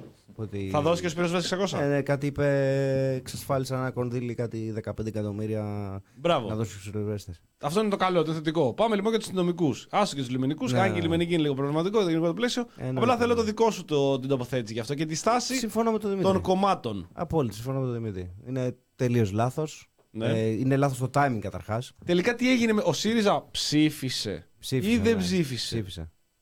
Γιατί έχω μπερδευτεί εγώ με τον πραγματικά. Δυστυχώς ψήφισε. Ε, και, εδώ, και ψήφισε υπέρ της, ε, των Ναι, 600 και, το ευρώ. κουκουέ. και το κουκουέ, μόνο το μέρα δεν ψήφισε. Ε, είναι, λάθος, είναι λάθος το timing αυτό που λέει ο Δημήτρης και συμφωνώ και στο, σε αυτό που λέει για το, για το ΚΚ ότι εντάξει το κουκουέ έχει μια λογική ότι εντάξει Για όλους τους εργαζομένους. ε, για όλους τους εργαζομένους, ότι έρθει καλό, Καλό είναι. είναι. ας πούμε αλλά... Το ίδιο θέλουμε και για όλους τους δημοσίους υπαλλήλους και για όλους τους υπαλλήλους και τους Αλλά αυτό δεν μπορεί να εργαζόμενους. δικαιολογήσει. Δεν μπορεί να δικαι... Ναι, καταρχάς δεν μπορεί να δικαιολογήσει αυτό που λες, Ναι. ότι θα έπρεπε όλοι να πάρουν. Και το λέει και ο Γιάννης το μεσημέρι που μιλάγαμε. Αλλά δεν μπορεί να δικαιολογήσει το timing. Και σήμερα, ας πούμε. Δηλαδή, σαν να πέσαν όλοι στην παγίδα του Μητσοτάκη. Πέρα από σαν, αυτό- σαν να έβαλε ο Μητσοτάκη μια παγίδα και πέσαν όλοι Το μέσα. φοβερό είναι ότι ανακοινώθηκε τη μέρα της δολοφο... Αυτό. ουσιαστικά της Αυτό είπαμε δολοφονίας. προηγουμένως. Ναι. Και δεν ξέρω αν έχετε διαβάσει το... Και σήμερα που πέθανε το ψήφισαν όλοι. Ναι, την αιτιολογία όμως, δηλαδή στην τροπολογία, ε, επειδή την είχα μπροστά μου πριν τη διάβαζα όσο μιλούσαμε στο ξεκίνημα, λένε ότι αυτή η τροπολογία έρχεται να αντιμετωπίσει ποιο πρόβλημα. Την απρόβλεπτη και ασυνείδηση αύξηση μεταναστευτικών ροών κατά μήκος των χερσαίων θαλάσσιων συνόρων κλπ. Εδώ δεν μας λένε όλο τον χρόνο ότι έχουν μειωθεί οι ροές, Έχουν εξαφανιστεί. ότι κάνουν τόσο καλή δουλειά και, και, και. Γιατί δίνουν τα χρήματα λοιπόν τώρα; Ε, ευχαριστώ για αυτά που έχουν κάνει. Λέτε ότι τώρα ταλαιπωρούνται κάνουν 24 ώρε βάρδιες και να του δώσουμε 600 ευρώ. Οι υγειονομικοί, Ναι, εντάξει, είναι, τι- είναι πέρα από πολύ αυτό λάθος αυτή η που είναι απόφαση, λάθος, φίλε. δηλαδή που- και είναι πολύ απλοϊκό όπως το σκέφτομαι, αλλά ακόμα και το πώς μέσα σε μια τροπολογία πας να το δικαιολογήσεις. Ε, Χωρίς να είμαι νομικός, σίγουρα υπάρχουν πολλές πιθανότητες να αποβλακία, αλλά και αυτή η αρχή της αναλογικότητας. Δηλαδή οι υπόλοιποι δημόσιοι υπάλληλοι που ταλαιπωρούνται, υπηρεσίες, ε, νοσοκομεία, νοσηλευτές, υγειονομικοί, Είναι πολιτική απόφαση, διοικητικό Γιάννη. προσωπικό νοσοκομείων. Είναι καθαρά πολιτική απόφαση. Είναι καθαρά πολιτική Και το timing του Μητσοτάκη είναι καθαρά πολιτικό, πολιτική απόφαση. Δηλαδή, όταν το ανακοίνωσε τη μέρα που πυροβόλησε ο άλλος, φυσικά το έκανε γιατί ήθελε να μπετονάρει το Θα δεξιό κοινό. μπορούσε να το κρατήσει για τις όποτε- επόμενες ναι, όποτε ημέρες. ήθελε. Γιατί η, η χρονική συγκυρία ήταν ακριβώς. Δηλαδή, είχε γίνει το βράδυ η, ο πυροβολισμός και ο τραυματισμός σοβαρός του 16χρονου και την επόμενη μέρα το πρωί το αναγγέλισε. Θα μπορούσε να το κάνεις μετά από κάποιες ημέρες. Όταν στην προηγούμενη δολοφονία Ρωμά είχαμε επίσκεψη του Θεοδωρικάκου στην Θεοδωρικάκου. οικογένεια και στην, ε, στην πρόσφατη τώρα ε, δολοφονία Ρωμά έχουμε ουσιαστικά επιβράβευση με ένα επίδομα. Οκ, είναι πολύ προβληματικό. Του λέει- από την άλλη πλευρά. Ναι, του πρέπει- λέει τον μπάτσο πρέπει να- μπράβο, μάγκα. Πρέπει να το δούμε και από την άλλη πλευρά όμως. Ότι δεν σου λέω ότι τ' αξίζουν, δεν τ' αξίζουν κτλ. Ποιο δεν μπορούμε, επειδή έχουμε. Όπως δεν πρέπει όταν κάποιος Ρωμά κάνει κάποια Ναι. παρανομία να λέμε κόφ' τα στους Ρωμά όλα τα Σαφώς. επιδόματα και- και όλες τις ενισχύσεις. Ταυτόχρονα δεν μπορούμε να τους τσουβαλιάζουμε Όλους τους αυτές τις αστυνομικούς. συμπεριφορές. Ναι, ναι, ναι. Ε, και δεν είναι κακό να τα πάρουν γιατί τα χρειάζονται και αυτοί όντως. Οι περισσότεροι από τους αστυνομικούς είναι χαμηλό μισθή Και και, εγώ- και εγώ τα χρειάζομαι. δεν συζητάμε ότι τα χρειάζονται. αλλά να τα, τα πάρουν χρειάζονται, όλοι, ρε παιδιά. φίλε, ναι. Να τα πάρουν όλοι. Ναι. Το, Όλοι- timing, το timing ήταν πολύ λάθος. Και εγώ συμφωνώ σε αυτό που λέει εδώ πέρα, που είναι πολύ εύκολο το έτσι όπως το λέει. Ε, ο MP question ε, beat. Λέει και τις μανούλες τους. Ο ΣΥΡΙΖΑ τα έκανε ΣΥΡΙΖΑ πάλι. Ε, πραγματικά εντάξει. δηλαδή, χτες έλεγε δεν θα το ψηφίσω. Όχι, την προηγούμενη εβδομάδα είχε βγει και είχε πει περί δολοφόνων ε, του Και ο, κράτους. Σπί, και ο Σπίρτης βγήκε και Είναι, είπε ότι είναι, το ναι. 600 Ο είναι Σπίρτζης- λέει μαυρο, μαυρογιαλουρισμός. Ναι, και τώρα το ψηφίζεις. Δηλαδή εντάξει. Τελικά αυτό που έβγαινε και έλεγε τελικά το ψήφισε λόγω λάθους παρόλη εισήγηση που ήταν. Τι είχε γίνει ακριβώς, τίποτα. Δεν, Παραμύθια. ε, μία αυτή διάβασα ήταν λίγο πρόεδρος του Δεσαϊκού η κατάσταση. Δεν κατάλαβε τι έλεγε. ΣΥΡΙΖΑ δηλαδή, μια χαρά. Και ουσιαστικά και τι να ασχοληθείς. Τώρα το ψήφισα. Μα είναι και, ξέρεις τι, είναι και ε, ωφελημιστικά να το δεις. Ο ΣΥΡΙΖΑ δεν έχει κερδίσει τίποτα από αυτή την Αυτό είναι το προβληματικό. Γιατί Ξέρεις που θα περιμένει- χάσει. Θα χάσει. Εγώ σήμερα έβλεπα απανοτά πώ στο Facebook, που δεν, εντάξει, δεν είναι το Facebook ενδεικτικό, αλλά έβλεπα πάρα πολλούς ας πούμε, που λέγανε. Εντάξει, δεν, η αριστερά ας πούμε, δεν- έχει, έχει πάρει διαζύγιο το ΣΥΡΙΖΑ. Δεν θα ψηφίσει κανένας αριστερό ΣΥΡΙΖΑ. Θα ψηφίσουν με ένα 25, ξέρω, θα ψηφίσουν κάτι άλλο. Από αυτό που έγινε. Δεν θα, φυσικά στο τέλος της εκλογέ θα ψήφισουν αρκετοί ΣΥΡΙΖΑ. Δεν, δεν Και δεν θα είναι το θέμα. θυμούνται προφανώς αυτό. το Ε, ναι, πράγμα, προφανώς. το 600 ευρώ. Όταν Αλλά- θα έρθει γίνει η ώρα. αλλά στο, δί- είναι- στο δίπολο που θα πέσει ανάμεσα με Ε, Μητσοτάκη ναι, ρε και φίλε, τέτοιο, κανένας θα- δεν τα θυμάται αυτά δεν τώρα το θυμάται σε- αυτό. Απλά ένα ακόμα λιθαράκι γενικότερα το πώς πορεύεται και αυτό το οποίο λες και είναι πολύ προβληματικό. Πιστεύουν στο ΣΥΡΙΖΑ ότι υπάρχει πιθανότητα έστω και κατά λάθος αστυνομικός να πάει να ψηφίσει ΣΥΡΙΖΑ. Δεν μιλάμε καν που θα ψηφίσει μονοκούκι Νέα Δημοκρατία, αλλά έχουμε ένα συντριπτικό ποσοστό των ε, αστυνομικών, ξαναλέμε, των μπάτσων δεν είναι σωστό και δεν μπορούμε να κάνουμε συζήτηση με μπάτσι τώρα, δεν είναι κατάσταση αυτό. Οι οποίοι π- το, στο 50% ψηφίζανε Χρυσή Αυγή, ξέρω εγώ. Πήγαν σε κάτι τμήματα εκλογικά που ψηφίζανε σοριδών οι αστιφύλακε και ψηφίζανε κάτι 70% από τους συμμετέχοντες στη Χρυσή Αυγή. Τους βάζουν επίτη στην Κεσαριανή, οι οποίοι μένουν και πολύ στην Κεσαριανή λόγω το, του, της τροχιάς και των ΜΑΤ που έχουν από κάτω.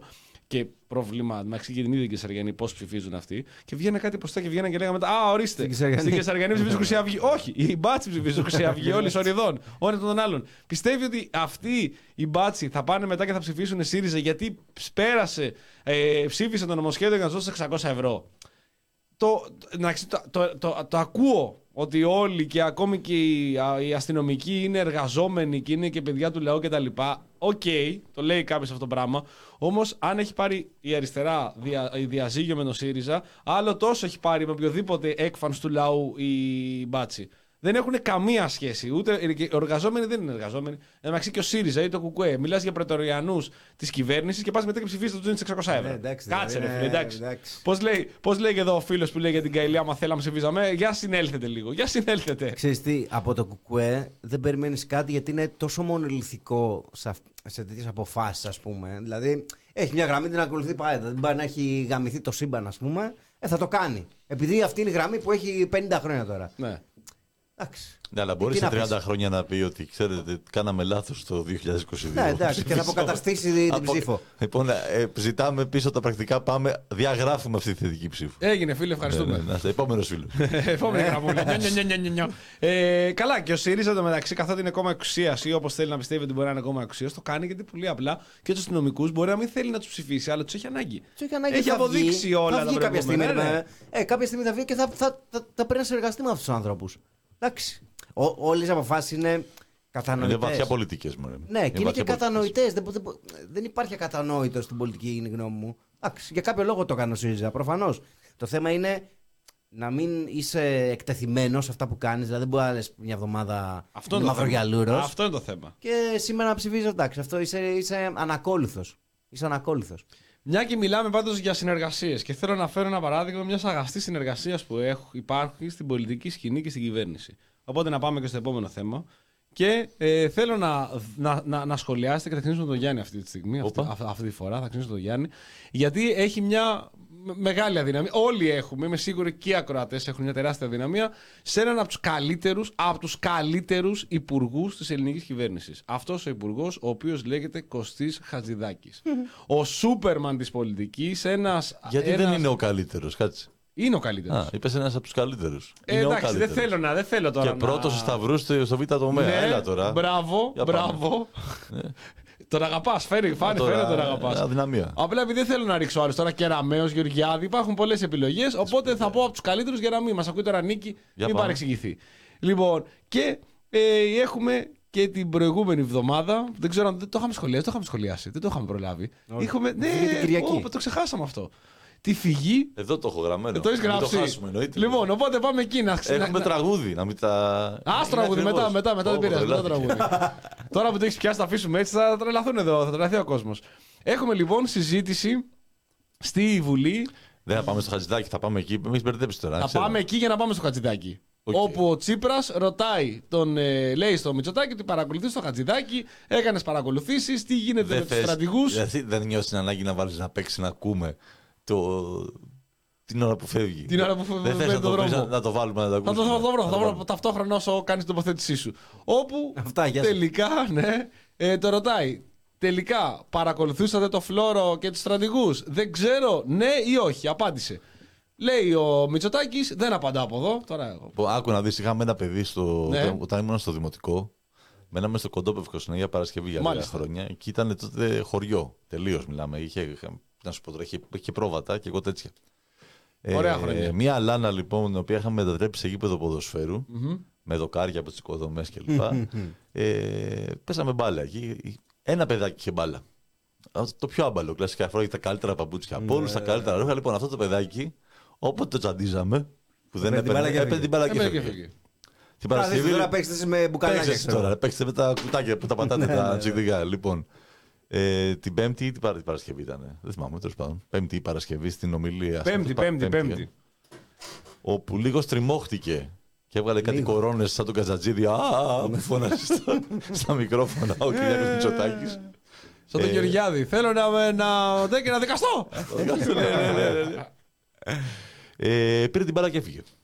Πρόσεξε, συγγνώμη, παρένθεση. Έχει Ναι. πολύ πλάκα. Του λέει Δεν απαντάω, κατέβα να απαντήσω. Ο άλλος δεν έχει τελειώσει την τοποθέτησή του και λέει Απαντήσει από εδώ δεν κατεβαίνω. Όχι, λέει να κατέβεις να απαντήσω. Αλλά δεν μπορούσε να ξανανεύει μετά για τη δευτερολογία και τα υπόλοιπα. Κατεβαίνει, ωραία, λέει Δεν έχω τελειώσει, κατεβαίνω για να απαντήσει. Ανέβαινε ένα παιδί, Θες να απαντήσω. Να, τσιμπά. Λοιπόν, του, κάνει, του, κάνει, επειδή του κάνει μακριά. τα κοινοβουλευτικά μας ήθη λένε ναι. τρεις φορές μιλάω εγώ και δύο εσύ, νιά νιά νιά νιά. Ναι. Το κάνει το χέρι έτσι. Ρούφα τώρα του κάνει και έφυγε. Γιατί- γιατί- και λέει. Και τέτοια. το, το θέμα θεωρείται λήξαν, δεν απαντώ τίποτα. Καληνύχτα σας. Πώς είχε πει ο Παπανδρέου στο Μητσοτάκι, Καληνύχτα σας κύριε Μητσοτάκι, το, το, το αντίστοιχα ο Μητσοτάκης του λέει Γεια σας και έφυγε. Όπου έπρεπε να γυρίσει το μεταξύ για να ψηφίσει. Αυτό είναι το φοβερό ότι έφυγε. Αλλά γύρισε. Ο Τασούλας το μεταξύ έχει μείνει. Ενεός Πες το. που λέει, πώς λέγεται Οπα. τέτοιο. Πώς λέγεται. Δεν, δεν, δεν βρίζω τώρα, δεν είναι σωστό. Ωπα, τι είπα εδώ. Και έχει μείνει έτσι και λέει τώρα τι κάνουμε. Ποια είναι, τι πρέπει να συνεχίσω. Τέλος πάντων, Κάνει εκεί να κάνει τη γέφυρα προκειμένου να Ζουράρις συνεχίσει η σου, τέτοια. Ναι, ναι, ναι. Τελικά γυρνάει να ψηφίσει και έρχεται το Σάββατο. Ε, την Κυριακή, μάλλον έρχεται την Κυριακή. Το Σάββατο μας ενημερώνει ο Βαξεβάνης ότι παιδιά έχουμε πληροφορίες. Και την Κυριακή βγαίνουν αυτές τι πληροφορίες με το ντοκουμέντο, την εφημερίδα. Και βλέπουμε μέσα τα στοιχεία τα οποία ζητάγανε όλον αυτόν τον καιρό, πώς μπορούν να αποδείξει ο Βαξεβάνης τα στοιχεία τα οποία έχει, ότι ο Χατζηδάκης και οι υπόλοιποι άλλοι. Ο παρα- πε- Ο 50-46 σε- ο- ναι, αυτός ο 5046 λοιπόν ήταν υποπαρακολούθηση από το Μητσοτάκι, το σύστημα. Εντάξει, ρε φίλε, με Predator παρακολουθούσε τώρα. Πώς κάνεις έτσι. Εντάξει. Θέλω λοιπόν το σχόλιο σου, πάμε λοιπόν για το σχόλιο σου και για τη στάση, τη Λοιπόν, στάση λοιπόν, το του σχόλ- Κωστή Χατζηδάκη. Ωραία. Το, σχόλιο- το σχόλιο μου Ναι. θα είναι σε, στα πλαίσια του Κωστή Χατζηδάκη. Ναι. Τώρα λοιπόν, τι να σου πω εγώ τώρα. Τι, το παρακολουθούσε ο Κυριάκος Μητσοτάκης, εντάξει. Εντάξει, τι, τι να σου πω. Εντάξει. αυτό. Ένσημα. Ε, αυτό. Ε, εντάξει. Μάλιστα. Δεν έχω να σου πω κάτι άλλο. Εντάξει. Κώστα. Είμαστε φίλοι, λέει, από 30, 30 χρόνια. Να, να θέλει, να θέλει να τον ακούει τι λέω εγώ. Τι... Πο- πο- ε, Εν τω μεταξύ, πώς έχει αλλάξει το, το αφήγημα έτσι. Από, για, Από το δεν υπάρχει παρετείται. τίποτα. Ναι, από το παρετείται ο Δημητριάδης για την αποφυγή τοξικού κλίματος. Μπράβο. Έχουμε περάσει τώρα ότι δεν πιστεύω ότι ο Μητσοτάκης ο ίδιος με παρακολουθούσε. Ενώ, έχει, ενώ έχει επιβεβαιώσει το, ότι παρακολουθούνταν. Δηλαδή επιβεβαίωσε Ναι. τους διαλόγους και ο Χατζής το επιβεβαίωσε. Εν τω Γιατί μεταξύ μίλαγε με τον υπάρχει, υπήρχε και ένα tweet του Αντώναρο, οπότε λίγο ελέγχεται, ότι έχει πληροφορίες μέσα από το Μαξίμου ότι απο, γινόταν αποδελτίωση που έφτανε με ειδικό ταχυδρομείο κάθε μέρα, κάθε βράδυ. Τι είχαν μαζέψει από σημαντικό υλικό για να ενημερωθεί με brief. ο Ωραία. Πρωθυπουργός. Οπότε ο Χατζηδάκης έχει παραδεχθεί, αφού υπάρχει και επιβεβαίωση, ότι όντως κάποιος τον παρακολουθούσε. Δεν πιστεύει ότι είναι ο Κυριάκος Μητσοτάκης που τον παρακολουθούσε, γιατί είναι και 30 χρόνια φίλοι. Αλλά δεν θέλει ταυτόχρονα να μάθει ποιος είναι αυτός που τον παρακολουθούσε. Κάποιος τον παρακολουθούσε. Μάλλον διαβάσαμε και τα tweets της ε, Ματίνα Στέβης Ναι. από τη New York Times. Μάλλον δεν θέλει να μάθει γιατί όπως ο, αυτός που μίλαγε η, η δημοσιογράφος ε, Έχει τροπιαστικά ότι πράγματα. Έχει, τώρα ποιος ξέρει τι έχει ο καθένας στα κινητά του και δικαίωμά του να έχει ό,τι θέλει. Ναι, έτσι, ναι, ο ναι, ναι. καθένας και απλά δεν μιλάει κανένας. Τι είναι, παιδιά; Τι παίζεις; Έτσι. Διαφήμιση. Πού έριξε τη Αυτά δεν είναι τυχαία αγαπητοί ακροτές. Παίζουν από πίσω. Πάτησα λίγο να ακούσω, να δω την εκπομπή αν παίζει στο YouTube σωστά και πε- πετάχτηκε διαφήμιση. Αμά με τι διαφημίσεις, δεν μπορούμε να κάνουμε εκπομπή. γίνεται έτσι, Τι αυτό. κατάσταση είναι Συνείδητα αυτή. μηνύματα είναι αυτά. Δεν είναι Έτσι. τυχαία αυτά που κάνει ο Γιάννης. Πετάγονται από πίσω κοκακόλα, ξέρω εγώ. και πάνε στο περίπτωμα σε ριδόν κοκακόλε. Τώρα τα Ανοίγει ακούτε, από τα πίσω. ακούτε, τα- τα ακούτε. Οπότε, ε, εγώ ξαναρωτάω γιατί πραγματικά προβληματίζομαι το συγκεκριμένο, όσο μπορεί να προβληματιστεί κάποιος. Κάποιος παρακολ... Έχουμε φτάσει σε σημείο πια όπου πέρα από την τοξικότητα που είπες προηγουμένως και ότι δεν υπήρχε αυτά και αυτά είναι μυθεύματα του Βαξεβάνη και τρέλες και δεν μαζεύεται, ότι τελικά κάποιος παρακολουθούσε. Έτσι, όχι μόνο τους υπουργούς, τους στρατηγούς, δημοσιογράφους, υπήρχε παρακολούθηση. Και ρωτάμε, ποιος είναι αυτός που παρακολουθούσε, η κυβέρνηση λέει δεν ξέρουμε. Εμείς δεν είμαστε, ο Μητσοτάκης δεν είναι, είναι και 30 χρόνια φίλοι. Ρωτάμε εμείς ξανά, ποιος είναι αυτός που παρακολουθούσε, σου λέει η κυβέρνηση δεν ξέρουμε και μένει εκεί. Δεν θέλει η κυβέρνηση να μάθει. Εν τω μεταξύ, Ναι, ρε, εντάξει. εκεί, και το, εκεί το αναγάγηκε σε μείζον θέμα ο Τσίπρας, λέγοντας ότι έχουμε θέμα αυτή τη στιγμή πολύ σοβαρό πέρα τους δημοσιογράφους και τους υπουργούς κτλ. Όταν παρακολουθούν τον Υπουργό Εξωτερικών και όταν παρακολουθούν τον Αρχηγό ΓΕΘΑ, παρακολουθούν στρατηγούς, εδώ έχουμε ένα θέμα ε, ε, ε, πολύ σημαντικό. Το οποίο πρέπει να δούμε τι γίνεται. Ποιος είναι αυτός. Λέμε ότι δεν είναι, εμείς το πιστεύουμε. Εγώ δεν έχω λόγο να με το πιστέψω. Φαίνεται έντιμος άνθρωπος γενικότερα και τιμάει τον λόγο του. Ποιος είναι λοιπόν αυτός ο οποίος παρακολουθούσε το φλόρο, παραδείγματος χάρη; Μα ακριβώς αυτό που ρωτάς είναι το βατερόλο της κυβέρνησης σε αυτή την υπόθεση. Δηλαδή Ναι. δεν έχει δώσει τέσσερις μήνες τώρα καμία απάντηση. Καμία απάντηση. Δηλαδή ε, επί Καραμαλή είχαν βγει αυτοί οι υπουργοί, είχαν πει έχουμε ρε παιδιά, Βουλγαράκης, ναι. Βουλγαράκης, ε, ποιοι ήταν εκεί πέρα, δεν θυμάμαι τώρα. Ε, και είχαν πει ότι έχουμε δυστυχώς ένα σύστημα το οποίο παρακολουθεί ακόμα και εμάς και υπουργούς. Ναι. Βγήκαν και το αντιμετωπίσαν, έστω και με αυτόν τον ε, τραγελαφικό τρόπο που έγινε εκείνη τη μέρα, ας πούμε. Τώρα δεν έχεις καμία απάντηση. Αυτό είναι βατερλό. Δηλαδή δεν είναι. Δεν μπορώ να καταλάβω Η, πώ. απα- η απάντηση είναι δεν ενδιαφέρει τον κόσμο. Ναι. Πώς μπορεί να διαφύγει από αυτό η κυβέρνηση, Δηλαδή και με τη, μετά τη φυγή για το τεράστιο αυτό δεν θα ναυάγιο. διαφύγει. Δεν θα διαφύγει. Και να, και να νικήσει τις εκλογές, η γνώμη μου είναι ότι αυτό πάντα θα του συνοδεύει Ναι. η κυβέρνηση. Πες ότι θα πάμε εκλογές, ρε παιδί μου, το Φλεβάρι, πάνω χάρη, ή το Μάρτι που λογικά. Θα πάει σε εκλογές με ε, το θέμα των παρακολουθήσεων να υπάρχει, να είναι Άλυτο, υπαρκτό, ναι, ναι. χωρίς να έχει λυθεί καν. Έτσι. Με ό,τι αυτό συνεπάγεται. Ακόμα δηλαδή και αυτή, αυτό είναι με- που με τρελαίνει εμένα, γι' αυτό θα έκανα το σχολείο και του Γιάννη. Είναι ότι βγαίνει ένας από τους κορυφαίους υπουργούς της κυβέρνησης και λέει ότι ναι, οκ, με παρακολουθούσαν. Χωρίς το μεταξύ έβγαλε μια απάντηση, την οποία φανταστείτε, επειδή την απάντηση αυτή δεν την ανέβασε στα social media του. Έβγαλε ένα δελτίο τύπου ουσιαστικά, στο οποίο έλεγε ότι ναι, οκ, με παρακολουθούν και τα λοιπά, αλλά δεν ξέρουν ποιος είναι, δεν με νοιάζει και τέτοιο. Και τη συγκεκριμένη απάντηση, ενώ βάζουν τα πάντα στα social media πια, στο Twitter, στο Facebook τα λοιπά, δεν την ανέβασε ποτέ. Είχε να κάνει ανάρτηση από την ώρα που έγινε η, η δημοσίευση στο ντοκουμέντο, τέσσερις μέρες πριν δεν είχε κάνει καμία δημοσίευση στα προσωπικά τους, στους προσωπικούς λογαριασμούς ο Χατζηδάκης. Και αυτό που λες για τα ντροπιαστικά πράγματα είναι γενικότερα για την ντροπή την ίδια. Που εντάξει, θα μου πεις ποιος έχει την ντροπή τώρα, ποιος έχασε την ντροπή για να τη, βρουν, να τη βρουν αυτοί. Όπου άνθρωποι που βιοπορίζονται 30, 40, 50 χρόνια, όπως είπαμε και προηγουμένως, στο ρώτησε αυτιά για τα ένσημα, ο άλλος κατάπει τη γλώσσα του και νιαούριζε για να απαντήσει στο τι έχει κάνει με τα ένσημα στα ναυτιά. Ε, δεν σκοπεύουν να χάσουν τη θέση τους και με το βλέμμα στις εκλογές, διότι λένε την επόμενη μέρα εμείς τι θα κάνουμε. Το μόνο που ξέρουμε να κάνουμε είναι υπουργηλίκια, βουλευτηλίκια μέσα στη, Δεν είναι και στη Νέα άσχημο το Δημοκρατία. βουλευτηλίκι, Καλό το είναι, Χατζηδάκη. καλό είναι, δεν πάει. Βουλευτηλίκι, καλό, φίλε. Ναι, καλό. Και τι κάνουμε, καταστρέφουμε την Ολυμπιακή, καταστρέφουμε τη ΔΕΗ, καταστρέφουμε τώρα τον ΕΦΚΑ. Έχουμε δουλίτσα να κάνουμε. Δηλαδή δεν θα αφήσουμε τώρα την καταστροφή του ΕΦΚΑ και του ασφαλιστικού σε όλη την Ελλάδα προκειμένου να ασχοληθούμε. Αν μας παρακολουθούμε, εντάξει. Καλά έκανε και μας παρακολουθούσε. Και στη τελική ανάλυση θα μπορούσε να πει και ο Χατζηδάκης, εγώ έτσι θα του έλεγα μπράβο, μπράβο στον Κωστή, θα του έλεγα ότι να, να έλεγε δεν έχω κάτι να κρύψω. Δεν με νοιάζει να με παρακολουθούν. Πώς είχε πει ο Γεωργιάδης, ο Γεωργιάδης το είχε πει.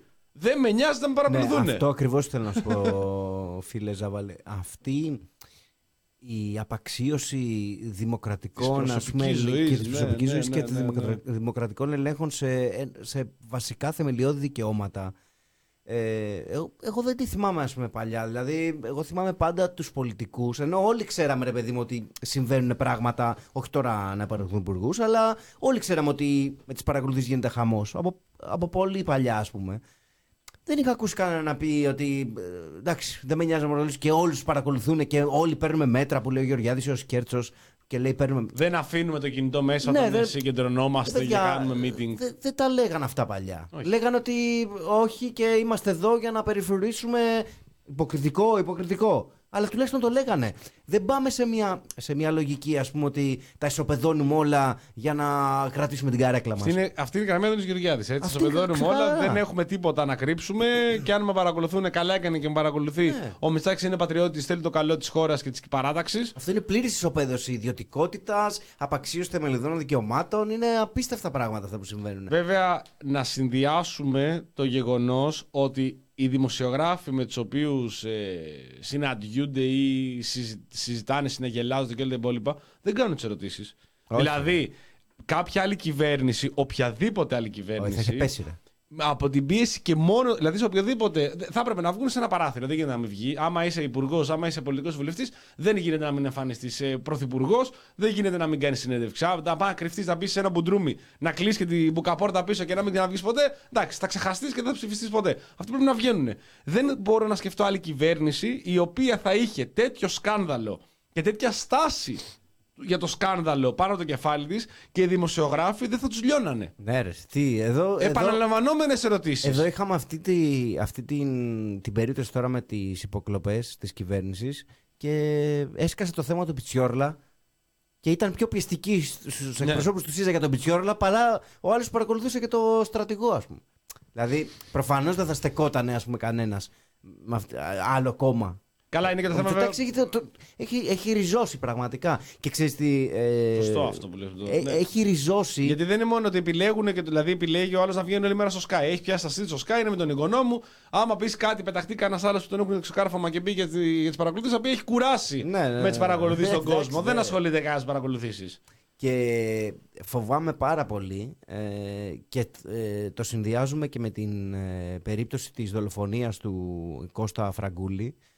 Ε, φοβάμαι πάρα, πάρα πολύ το, την πιθανότητα η ελληνική κοινωνία πραγματικά να έχει φτάσει σε ένα επίπεδο Αυτό θέλω να σε ρωτήσω μετά. τρομε, τρομακτικού εξαγριώματος και ε, ίσως και εκφασισμού ε, και να φτάνει να επικροτεί τέτοιες πρακτικές. Ή, ή να ανέχεται τι πρακτικές. Δηλαδή, ο πά- Όρμπαν, πριν- ας πούμε. Ναι. πριν πάμε στο φραγκούλι, θέλω να σας ρωτήσω κάτι άλλο. Πιστεύεις ότι αυτό που λένε στο Sky, τον κόσμο πραγματικά τον νοιάζει το θέμα των παρακολουθήσεων. Κοίταξε, εγώ η αίσθησή μου είναι ότι δεν είναι το πρώτο θέμα αυτή τη στιγμή Ναι. που απασχολεί τον κόσμο. Χάνει η Γιατί κυβέρνηση από αυτό; Σίγουρα χάνει. Χάνει σε κεντρό κόσμο που τον στήριξε το Μητσοτάκι. Στο Μάνο Επιτροπάκι που χου. Ναι. Παράδειγμα. Παράδειγμα. Ναι, ναι, όντως. ο ο Μητσοτάκης είναι ένας καθαρά κεντρός. Ναι. Δεν είναι; Οκ, ναι. Είναι ο- το κέντρο, όπως το λέμε, το νεοφιλελεύθερο κέντρο στην Ελλάδα. Αυτό στήριξε full το Μητσοτάκι το 19. Φαίνεται ότι κάποιος από αυτούς. Εντάξει, είναι και κάποιοι μπετοναρισμένοι τώρα έχουν πάει σε άλλο επίπεδο. Ακραίο Βίβι- κέντρο. Βίβιαν Ευθυμίου Ναι, Μπούμπου. που δεν, δεν καταλαβαίνουν τον Χριστό, ας πούμε. Αλλά κάποιοι, όπως ο Επιτροπάκης, σίγουρα θα τους χάσει. Είναι βέβαιο θα τους χάσει. Αλλά Στο, στον κόσμο, στην κοινωνία, στον κόσμο. περνάει κοινωνία- λίγο πιο ντούκου αυτό το Εντάξει, πράγμα. το- Χωρίς το να. συζητάμε, ρε παιδί μου, δεν ξέρω. Δε, βέβαια, εδώ θέλει και λίγο εκπαίδευση ο κόσμος. Δηλαδή, ένα Ναι, έτσι. ποστό πέρα από τους ανθρώπους οι οποίοι ασχολούνται με τα πολιτικά, ασχολούνται ρε παιδί μου, με την Έτσι. επικαιρότητα και τα δρόμενα που λέει ο Γιώργος Χρυσαυγήτη με τα δρόμενα. με τα δρόμενα. λοιπόν, ε, δε, άμα δεν το μάθεις να ασχοληθείς αυτό, δηλαδή μπορεί να το βάλεις σαν ε, πρώτο θέμα, το οποίο αν το επαναλαμβάνεις θα μάθει να το νοιάζει το συγκεκριμένο. Γι' αυτό, Όταν- γι' αυτό είπα ότι μη- ο- είναι πολύ ανησυχητικό ότι μειώνονται οι δημοκρατικές αντιστάσεις Ναι. και τα και πάμε, αναχώματα. και πάμε και σε αυτό το οποίο είπες προηγουμένως στην περίπτωση του Κώστα Φραγκούλη της δολοφονίας του. Δηλαδή, ο- εγώ διαβάζω σε σχόλια από κάτω που δεν το λένε ξεκάθαρα έτσι. Δεν είναι ότι Ναι, ρε, το ναι, υπονοούν. Το λένε μπράβο. ότι καλά κάνανε ένας λιγότερο. Πώς λέγανε, πώς λένε, δεν λέγανε παλιά. Λένε ακόμα όταν πνίγονται μωρά Ναι. ε, στο, στο, στο Αιγαίο, λένε ένα ε, μουσουλμάνος, βιαστής, Αφγανός λιγότερος. Βγα- Έβγαιναν φωτογραφίες ή που έλεγε ο άλλος Δεν σε εγκαστρώσαμε εμείς μωροί. Ναι, το ναι, ναι. γράφανε και σχόλια. Καλύτερα πνιγούνε, πνίγηκαν 30. Γλιτώσαμε από 30 λαθρομετανάστες. Το ίδιο ισχύει προφανώς δεν είναι. Γιατί οι λαθρομετανάστες είναι το πρόσχημα. Δεν είναι μόνο το πρόβλημα οι λαθρομετανάστες. Το πρόβλημα είναι οι, λαθρομετα... οι μετανάστες, οι πρόσφυγες, οι Ρωμά, οι ομοφυλόφιλοι, οι Εβραίοι, οι μαύροι, Σου οι λέει τώρα άσπροι. από κάτω όλοι. ότι είναι. Τι θα γίνει με τους οι Έλληνες; καταβλισμοί τίγκα στα ναρκωτικά και στα όπλα. Ναι. Εντάξει, το- Και τα αστυνομικά τμήματα. ναι, ναι. Θα πει Δηλαδή, κάποιος, εντάξει. όχι εμείς. Αυτό όλο είναι πάρα πολύ ανησυχητικό ε, και το σκέφτομαι πολύ τις τελευταίες μέρες και, και σκέφτομαι ότι η περίπτωση Όρμπαν ας πουμε ε, με την Ουγγαρία που βγαίνει τώρα πόσα δε- 10 χρόνια Όρμπαν δεν είναι... Εντάξει, δεν λέω ότι είμαστε Ουγγαρία σαν λαός αλλά αυτά είναι ανησυχητικά φαινόμενα. Δηλαδή άμα, άμα τώρα βγει ο Μητσοτάκης με όλα αυτά ε, σημαίνει ότι θα έχει μια τρομακτική νομιμοποίηση από τον κόσμο. Και εκεί θα είναι πραγματικά ανεξέλεγκτος. Ρε, θα σας κόψει το ρεύμα, ρε. Δε, από του ακρατέ δεν πιστεύω κανείς θα ψηφίσει να Δημοκρατία. Πείτε στους φίλους σας. Εγώ το λέω. όσο- άμα, άμα δεν έχετε πληρώσει το ρεύμα, θα σας το κόψει. Δηλαδή σημαίνει ότι ρήτρε αναπροσαρμογέ και όλα τα υπόλοιπα. Ο Γιώργος ο Στάσης, μια και το, δεν το κάναμε αναφορά σήμερα, καλά κάνει και σας πηδάει. Αυτό θα γίνει αν βγει η Νέα Δημοκρατία. Θα σας κόψει το ρεύμα σε όλο. Εγώ έχω απλήρωτο 400 ευρώ στο σπίτι. Θα έρθω να το κόψω την επόμενη μέρα, μα βγει. Γιατί πολύ απλά με ψηφίσανε. Νομοποιήσανε Ναι. όλη αυτή την κλοπή, όλη αυτή τη διαφθορά και όλα, όλο αυτό το έσκο το οποίο συντελείται εδώ και, πόσα- και εδώ και 3,5 χρόνια. Ε, νικηφόρο αποτέλεσμα στις εκλογές είναι ε, 100 φορές ανώτερο από οποιαδήποτε απόφαση οποιασδήποτε δικαιοσύνης. Εκεί έχεις 100% νομιμοποίηση. Κάνεις ό,τι γουστάρεις, βέβαια. Πυροβολάς όλους τους Ρομά. Ε, δεν, δεν έχεις. Δεν έγινε και κάτι. Ό,τι θες κάνει. Εν τω μεταξύ έχει πάρα πολύ πλάκα το θέμα το, με τους Ρομά το εξής. Ε, σκοτώνουν ένα 16χρονο οι αστυφύλακες. Πάνω από κάτω κόσμο και λέει μπράβο, μάγκας, καλά του έκανε, σκότωσε και τους υπόλοιπους κτλ. Οκ, τα, τα γνωρίζουμε αυτά. Μπορεί να συναναστρεφόμαστε κιόλας εκεί που δραστηριοποιούμαστε με τέτοιους ανθρώπους. Αντιδρούν οι Ρομά. Βγαίνουν έξω, κάνουν εκεί τις φασαρίες τους, πάνε εκεί ό,τι μπορεί να σπάσουν, πετάνε τις μολότοφ, ό,τι μπορεί να γίνει όταν πυροβολάς 16χρονα. Συμβαίνει αυτό το πράγμα. Έχει ξαναγίνει πολλές φορές, το έχει ξανακάνει η αστυνομία. Οπότε το ξανα... Και τι κάνουν οι, οι μπάτσι, μπουκάρουν σε καταβλισμούς. Και μπουκάρουν στους καταβλισμούς, όχι γιατί προσπαθούν να πιάσουν αυτούς που κάναν τις ε, τις φασαρίες ή τις μολότοφ, μπουκάρουν σε καταβλισμούς γιατί ξέρουν εκεί μέσα τι θα βρούνε και ουσιαστικά πιέζουν ότι σταματήστε αυτό το οποίο κάνετε, Μην διαδηλώνετε, μην διαμαρτύρεστε, μη σπάτε και θα μπούμε και στους υπόλοιπους καταβλισμούς. Γιατί στην τελική ανάλυση εμείς δουλεύουμε μαζί σας. Ξέρουμε ακριβώς ποια είναι αυτά τα οποία τις παράνομες δραστηριότητες που κάνετε. Διότι μαζί τα κάνουμε αυτά τα τεραβέρια. Ξέρουμε ακριβώς και σε, ποια, κατα- σε ποιο καταβλισμό θα μπούμε για να βρούμε την πρέζα, τα όπλα, τα κλεμμένα, όλη την παραβετικότητα που ναι, υπάρχουν πολλοί καταβλισμοί, πολλοί Ρωμά, οι οποίοι τόσα χρόνια γίνονται με την ανοχή της ελληνικής αστυνομίας. Βλέπουμε κάθε δεύτερη μέρα συνελήφθη σπήρα διαρρήξεων. Βλέπουμε, μας έστειλε σήμερα μια γέννη, τέσσερις εκεί πέριξ φυσιογνωμίες, οι οποίοι κατά πάσα πιθανότητα θα ήταν διαρρήκτες οι άνθρωποι. και μπουκαδόροι. Ναι, και Μπορεί τι να είναι έγινε; και επιστήμονες, Ναι, εντάξει. μπορεί να είναι και επιστήμονες. Σαν και ο Σαλιαρέλης. Ναι, και τους οπαδούς του Ολυμπιακού. Πάντα επιστήμονες. Βλέπεις αυτή λοιπόν τις πέριξ αυτές τις φυσιογνωμίες επιστημονικές και μετά την επόμενη μέρα τι κάνει η αστυνομία, τους βγάζει έξω. Θα σου πει δεν φταίει η αστυνομία, φταίει το δικαστικό σύστημα. Ναι, οκ, ένα συνδυασμός είναι αυτών.